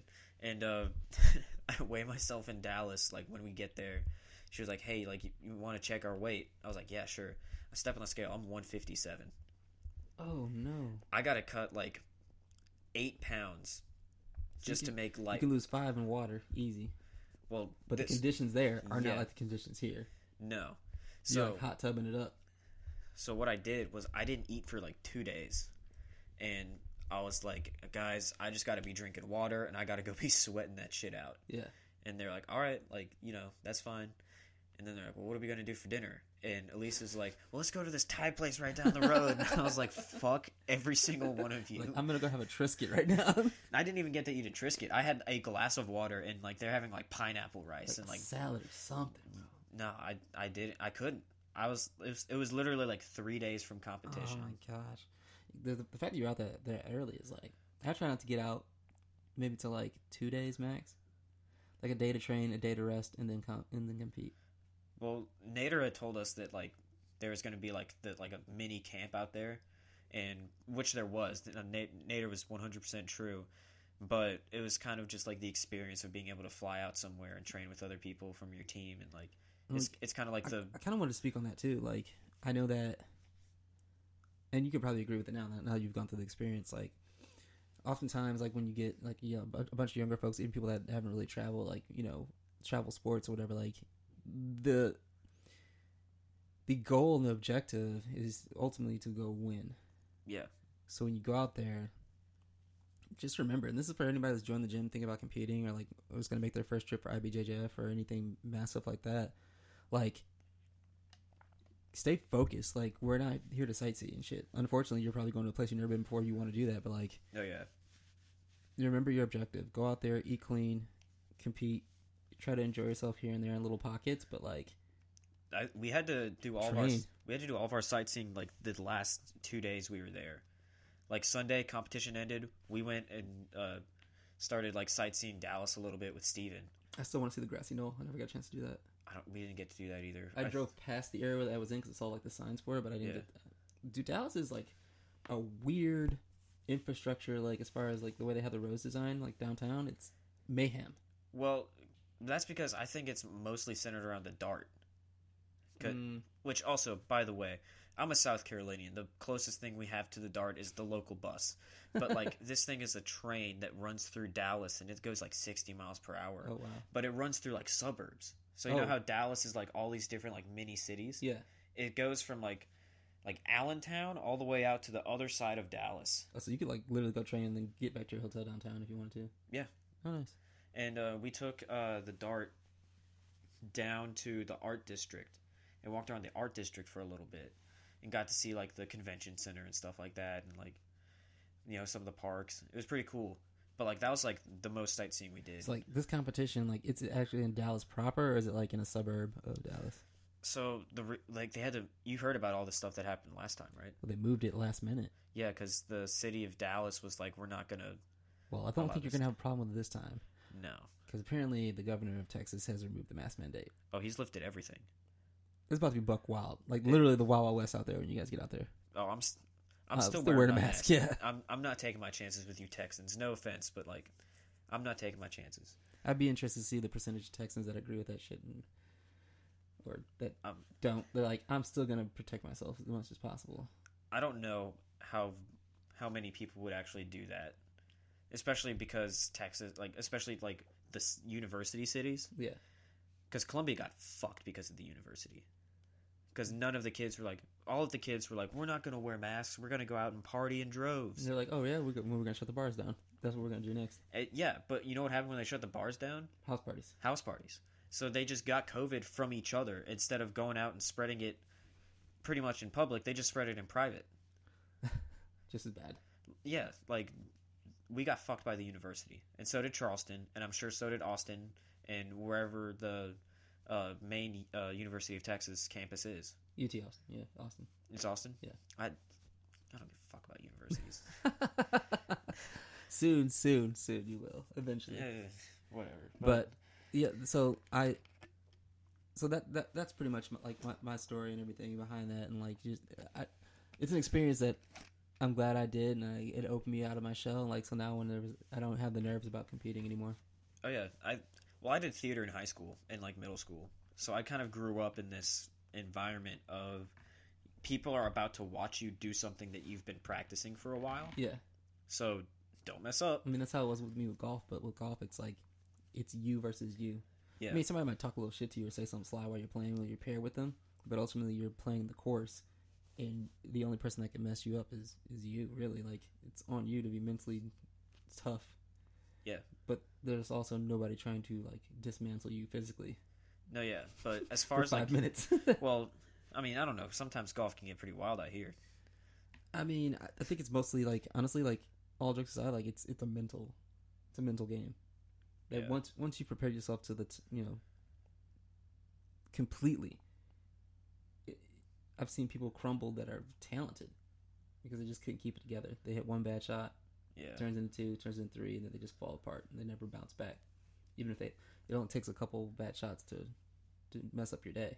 I mean, yeah, So like with that, like you make a couple bad, you make a bad choice in a match, it could be detrimental for you. well, that's not even detrimental. Like one bad choice could be the difference between like a broken arm and True. like, I mean, I hate to be like, you know, the that fucking guy, but like sometimes life or death.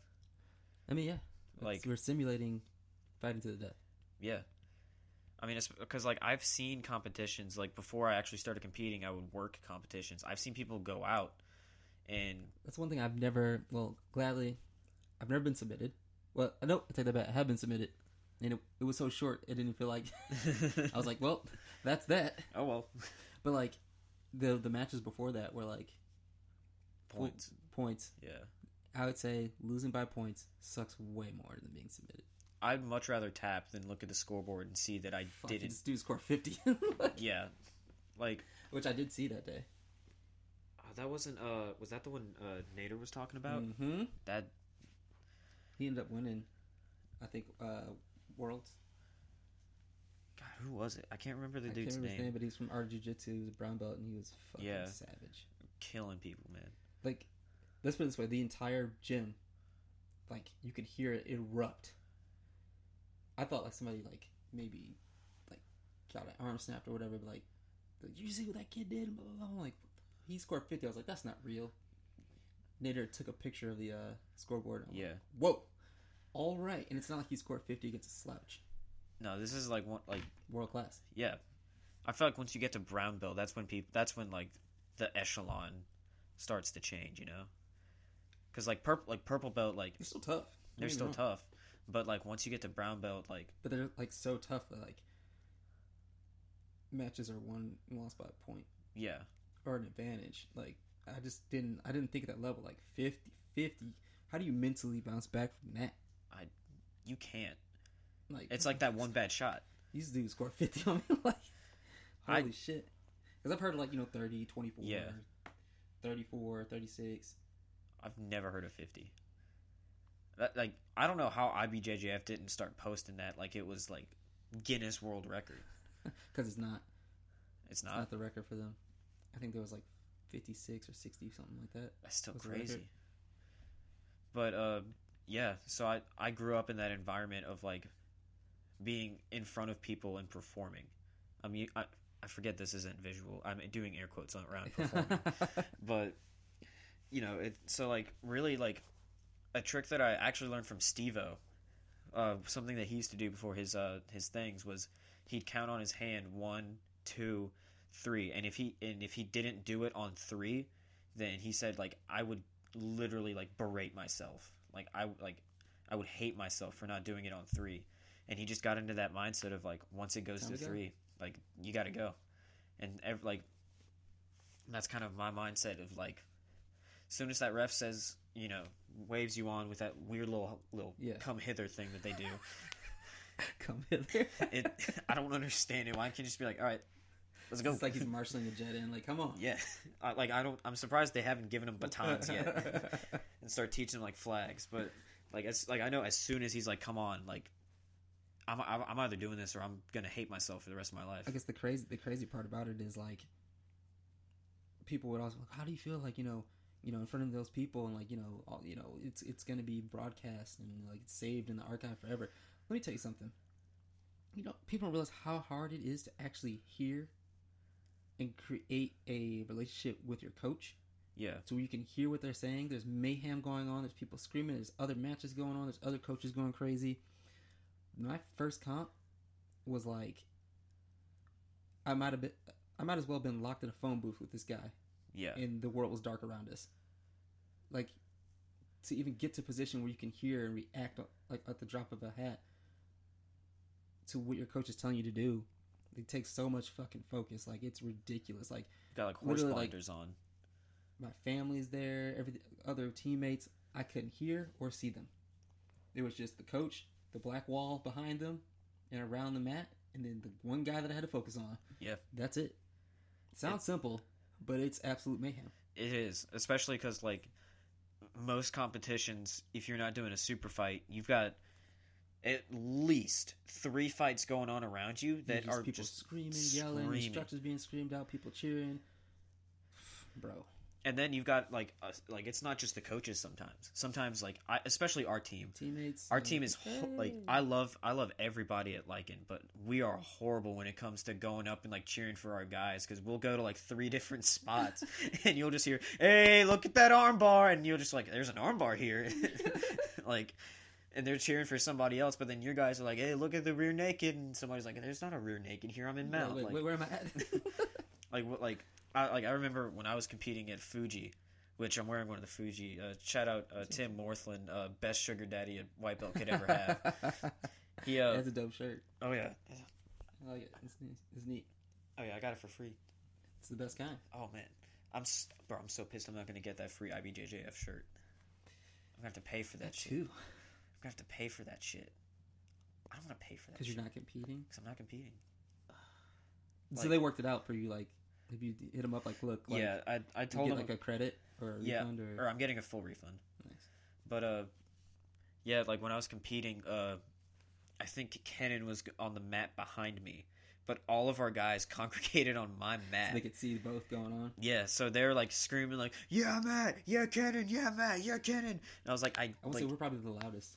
or oh, absolutely. Unless Pedigo's there, like we're the loudest ones there. Like we're the ones slapping the barriers, like shouting at our guys, like." I mean, I think I think a lot of that once once you go through absolute hell for the camp. I mean, like most of our camps, especially for like this this comp coming up, like they're like a month month long. Yeah. grind. And I think we've ultimately we've had people like you get nicks and bumps here and there, but like ultimately we haven't had any like major incidences where people just couldn't No, I, that's in the camp. You know what I mean? Like that's one of the things that I really like about our gym is uh, most of the guys that go in there who start competing, they start like once that first competition's over and they're like, all right, that Now right you- now right you know what's in there, going yeah, on. Right back in there. they're right back in there and they don't quit. Like shout out to the guys that went to Fuji with uh or Fuji Raleigh or wherever the fuck it was, I don't know.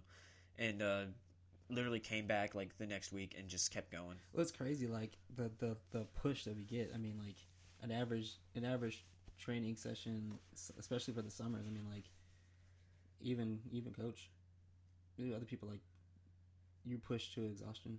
Like- you're gonna throw up. You're, it's not something Yeah. uncommon to see. Like that's why I'm like I'm kind of gonna miss the roll up door. Yeah, like the like just to walk off the mat and just go throw up and be like, I'm good. one of my favorite stories. Uh, I'll just give him a quick shout out, Mike. If you're listening to this, shout out to you.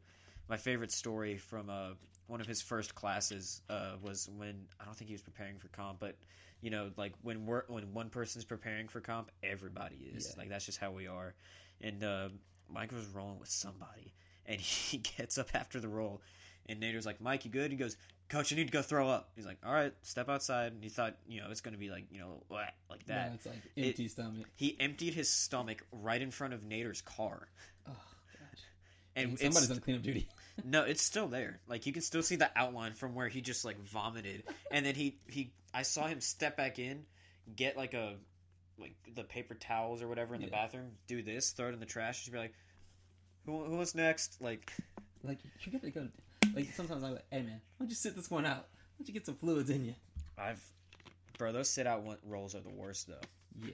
Like when I when I heard my knee pop, like, and I had to just like sit out. And watch.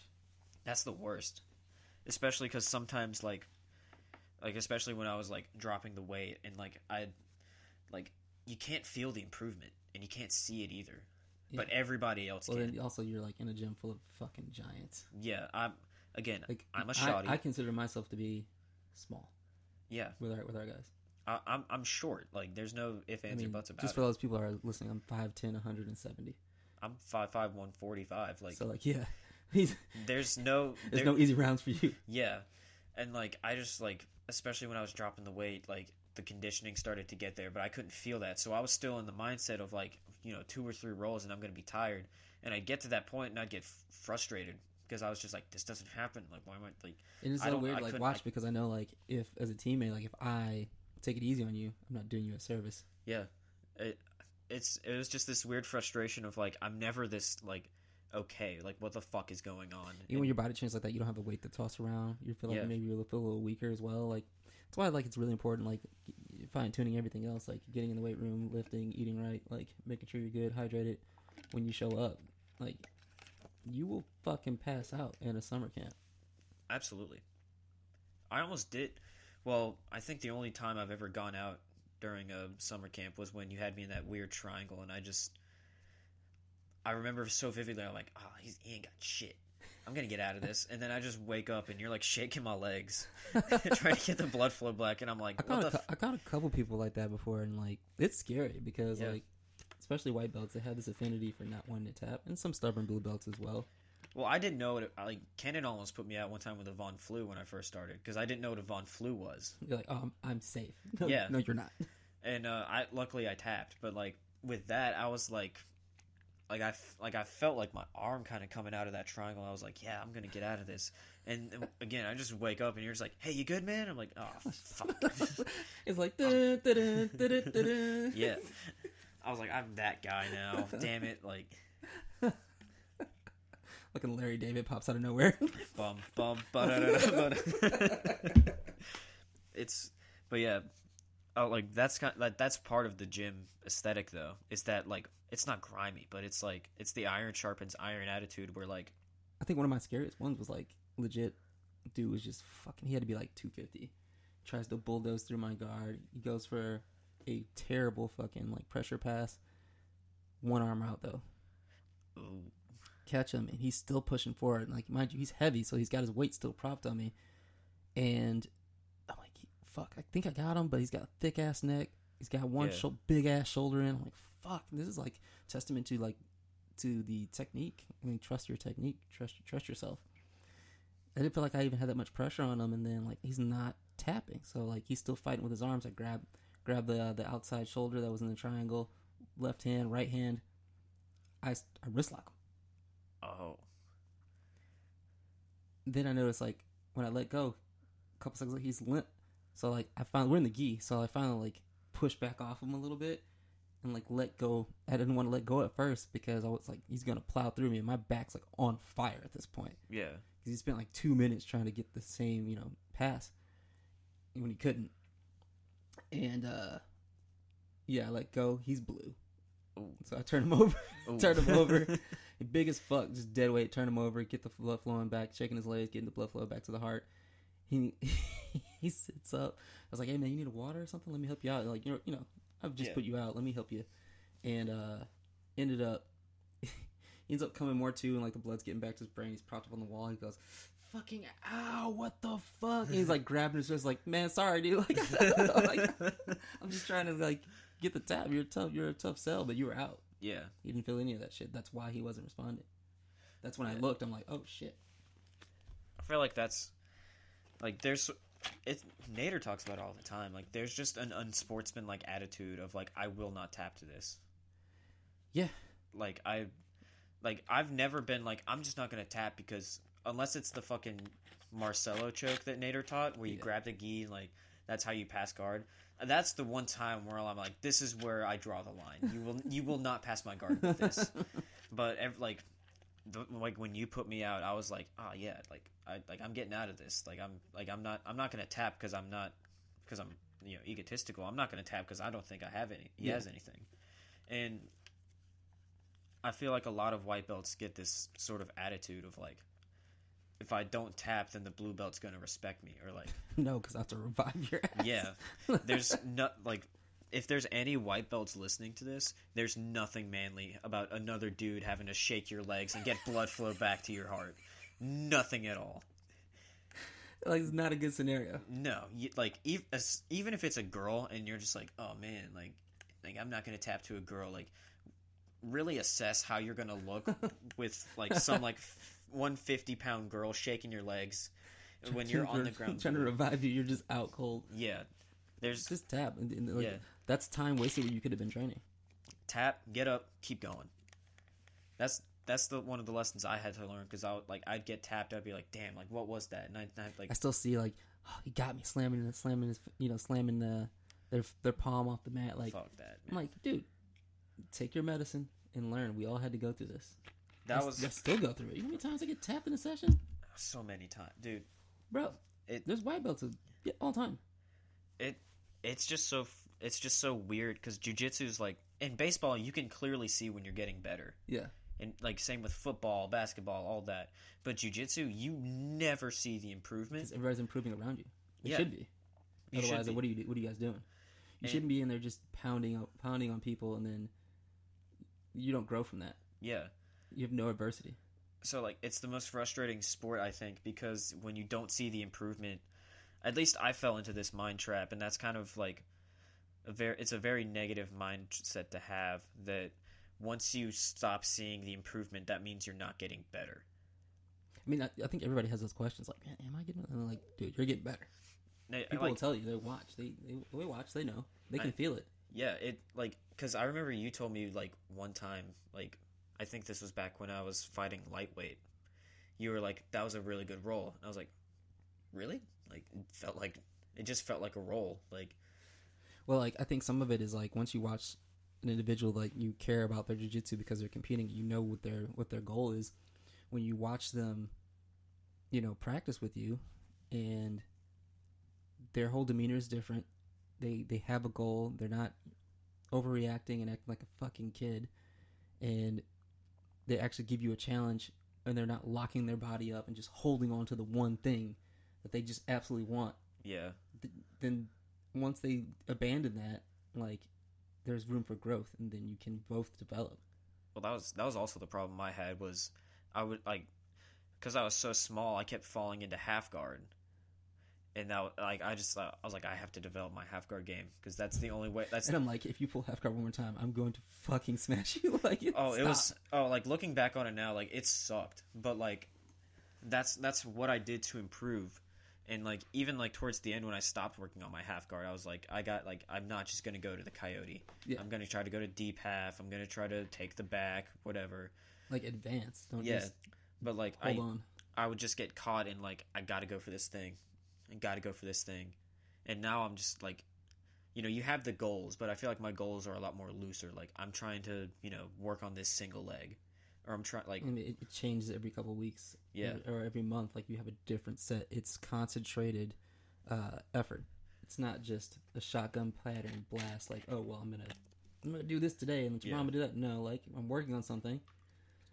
I got to like But it shouldn't be like I've been working on this fucking one thing for a year. Like, Yeah, no, that I feel like stagnant jujitsu is really like one of the biggest problems in South Carolina. Because no shade to anybody, I'm a fucking white belt. I don't know anything, but I do know that when most of your like jujitsu is the traditional way, which means you're only working on one thing, and you know that that one thing's gonna work. There's gonna be some like. Some- Diet Gordon Ryan coming through. some who- kid. some kid's gonna come through and tear through tear through your game because he's working on the thing that's countering yours. Yeah. Like you can't like what happened like You need to have as many uh, options available You that you're working on to create a well-rounded game. yeah, I like it's it's so weird cuz like in MMA like you're like you got your strikers, you got your ground guys, you got your like this and that. But I feel like every, like every time somebody comes along, like George St. Pierre, who just What do you do with that? like he like his karate was so weird and then his wrestling was so technical and tight what what do you do with that not to mention his jiu-jitsu. Like, he never stopped training, yeah even his even in retirement.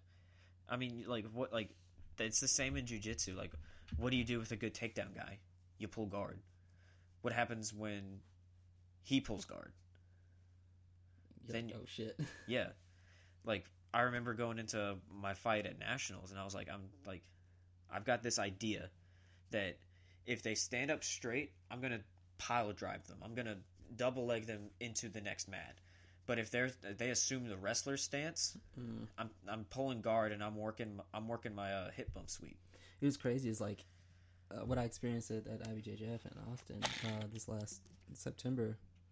Um, for my no match, which was all of like ten seconds, maybe fifteen. Yeah. They're just like, "What's your game plan?" I'm looking at him like, "This is what I'm gonna do. This is what I've been working on." Snap down to guillotine. It's exactly what fucking happened to me. yeah He's like, "Well." it's It just seems like he had the same game plan. I was like, "Yep," Yeah. and he executed. it. He didn't freeze up. Well, I think a lot of it is like competition, like competition reps that you have.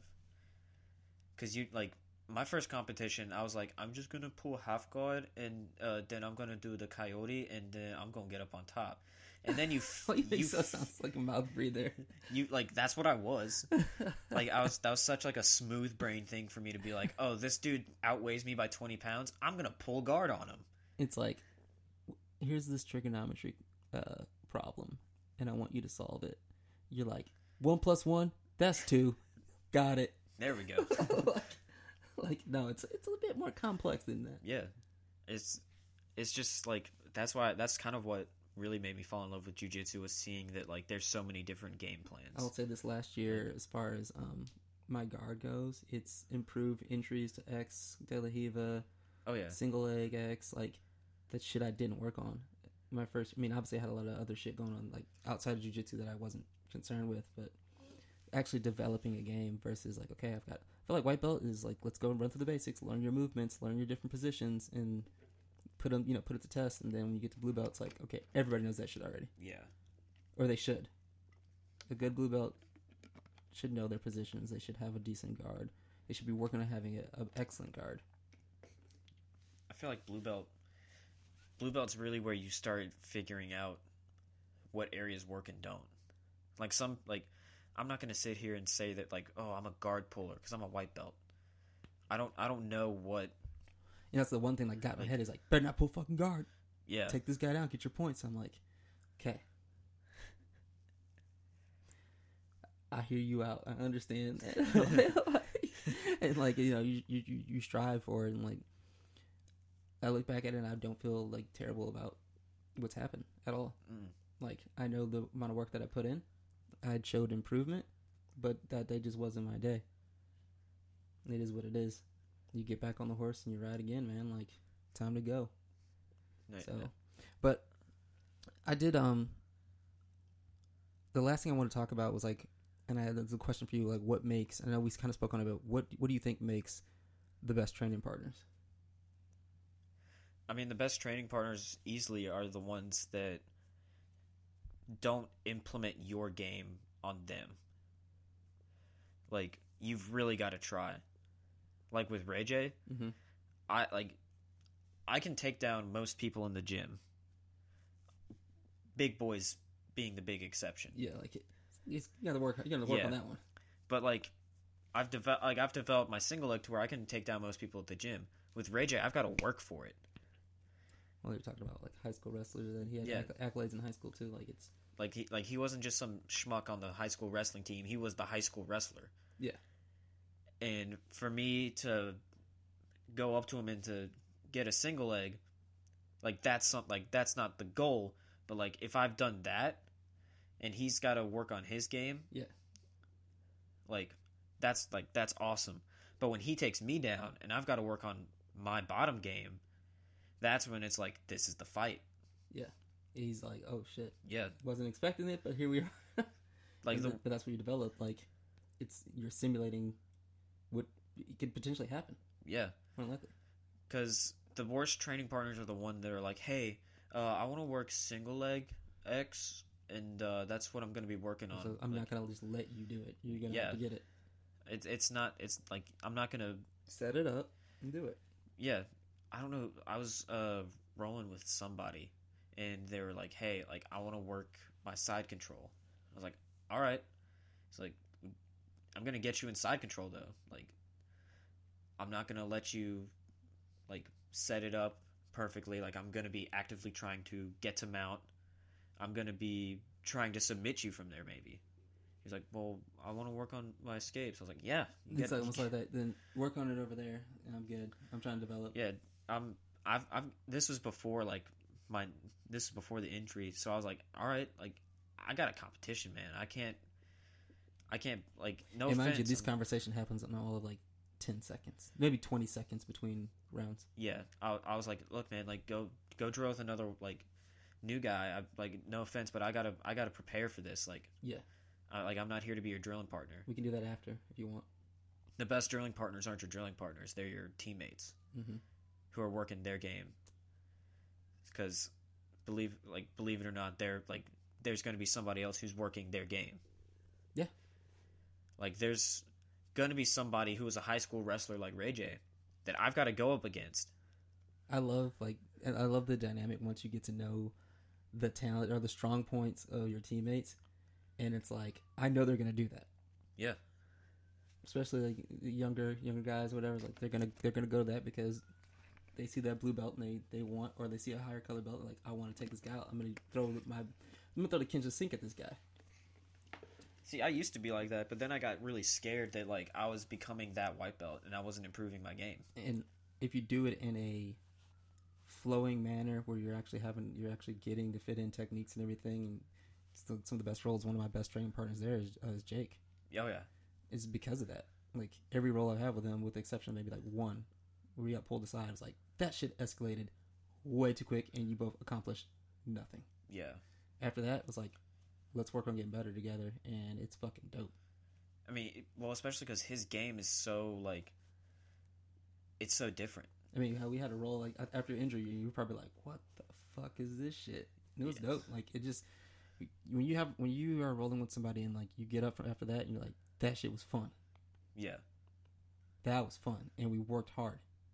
I think the best ones are when you get up and like you both kind of have that like like good job in it, and then you like dap up and you just like you don't you can't let go because your, your your forearms are shot. You're you're like everything shit. You just don't want to let go. it's a challenge, but like you learn something. yeah, those are the best rolls. Like Gabby, when I roll with Gabby, like I like I know what he wants to set up. And big big shout out to Gabby too. Uh, so between Gabby and Jake, they're the two that have been pushing this uh, platform here for me. Like over the like Yeah. the last day, advertising. Hey, make sure you uh, you know subscribe. You know, check out the podcast. And I know like for some of you out there, if you made it this far, you have like no idea what we're talking about. For the jiu-jitsu people, you're probably enjoying this a tad bit more, at least slightly Yeah. entertaining. Um, Sorry about the stuff about my dad. no, it's it's all good. I think that's part of a part of growth and the challenges that we we face, and you never know what's going on uh, with that person before they get on the mat and they come in that day. But like learning, one thing I had to learn is like rem- trying to remove all that the best I can, so that way I'm a good training partner for every for everybody that's there with the with that common goal. Um, is making sure you clear your mind, come on the mat, get the work done and worry about the rest later. It's for me. I, when I started, it was literally just uh, no aspirations of becoming a world champion, no aspirations of even competing. It was stress relief, learn something, stay in shape, hmm That's how it was for me. and then it just you know throughout my life, and then ended up landed here, and it's like, what better place to to pull that trigger? Yeah. So, I just wanted to, um, like I did, like I said before, I, I gave a shout out to you. I, I do appreciate appreciate you coming through on the podcast. We've been talking about this for like what a year. Oh, almost. Yeah, so it, it is definitely exciting. I can't wait to have you back. Uh, maybe like fight companion or watch uh, watch the matches or whatever. Oh, absolutely. Um, I'm, I'm always down. Once I that. you know once I get that all all figured out how I'm gonna move forward with that. Um, definitely want to do that. And uh, thank you again for anybody who's listening. Just make sure you go ahead and subscribe. Uh, for those people who are you know try to fast forward or whatever, sorry. Um, Once again, sorry about the stuff about my dad. If that's where you landed. but um, definitely um, you can find me on SoundCloud. I'm working on getting on the Spotify. I have to get behind the specifics with that, and then uh, Apple Podcasts. You check that out. Um, I'll, I'm also on Instagram at uh, the underscore journey underscore of underscore Oz. So the journey of Oz with underscores in between each word. Um, check me out on there. I also have my personal page, but you'll probably see that attached to it once uh once you get a chance to check out the podcast and check out the Instagram page. Uh, I'll I'll put on the on the storyline and the timeline or whatever or on my stories uh when I'm going to be doing a podcast, when they'll be released and everything. So I'm going to I'm going to work on this for a little bit tonight. Shouldn't take me too long. I'll have this for all my listeners out there. Um, any any last words uh, before we before we wrap this? yeah. Uh, anybody listening here, uh, biggest thing that I had to struggle with with my mental health. Don't don't push it to the back burner. That shit. Pushing it back to pushing it to the back burner makes it worse. Always take care of yourself, uh, mentally, physically, and emotionally, and uh, yeah. I mean that's that's probably the most important thing I could I could say right now is Oh man, I've got I've got episodes about that. Just dig deep into uh season season one and, and I think the beginning of season two. Well, what was what was season two, which is like all of an episode, but but definitely season one. I definitely touch on that, and uh, I'm pretty sure I'm gonna have somebody else on, maybe that works in that in that career field, um, here in the near future, and just talk about the options that are out there and like the, the warning signs and and, and, and learning learning uh what to do in those situations. Because I mean, obviously there's a there's still a huge issue in this country and in this world. You know, people deal with this, and you really don't realize it when you're you know super young. Uh, you kind of just dismiss it and press on and find ways to cope with shit that you shouldn't, whatever that may be, um, that aren't necessarily healthy. yeah. So, finding a way, finding a way uh, to to work your way out of that's super important. I definitely want to definitely touch on that. So thanks for thanks for that reminder. And uh, like I said, mash that subscribe button. Check me out on uh, Instagram. There's also a Facebook page, not too active on there, but I do uh, also post the links on there for the Journey of Oz podcast on Facebook. It's a public group. You can go on there, add your, add yourself to it. I'll have updates on there, little quick stories or quick hitters. I'll try to do those in between. That aren't like official podcast uh, episodes, but I'll maybe do like a 20 minute spot and just you know keeping up, keep you guys updated. And if you want to come on the podcast, uh, definitely drop me a line on Instagram, The Journey of Oz, uh, underscores between each word, and uh, go ahead and add me. I'm always adding people on there, um, even the bots. Uh, Hell yeah. yeah, no, I don't want to see what you got. I also don't want to buy your ghee. So if you're out there and you're, you know, in the great country of Pakistan, I don't want to buy your ghee products. So don't try it. hey, God bless the Geebots, man. Oh my god, it's terrible. But please, uh, please support the podcast. If you want to come through, hit me up. Get you going. We'll schedule a date, and uh, I'm looking forward to flowing into your ear holes once again here in the near future. And like we like to end it, be good, be kind, peace.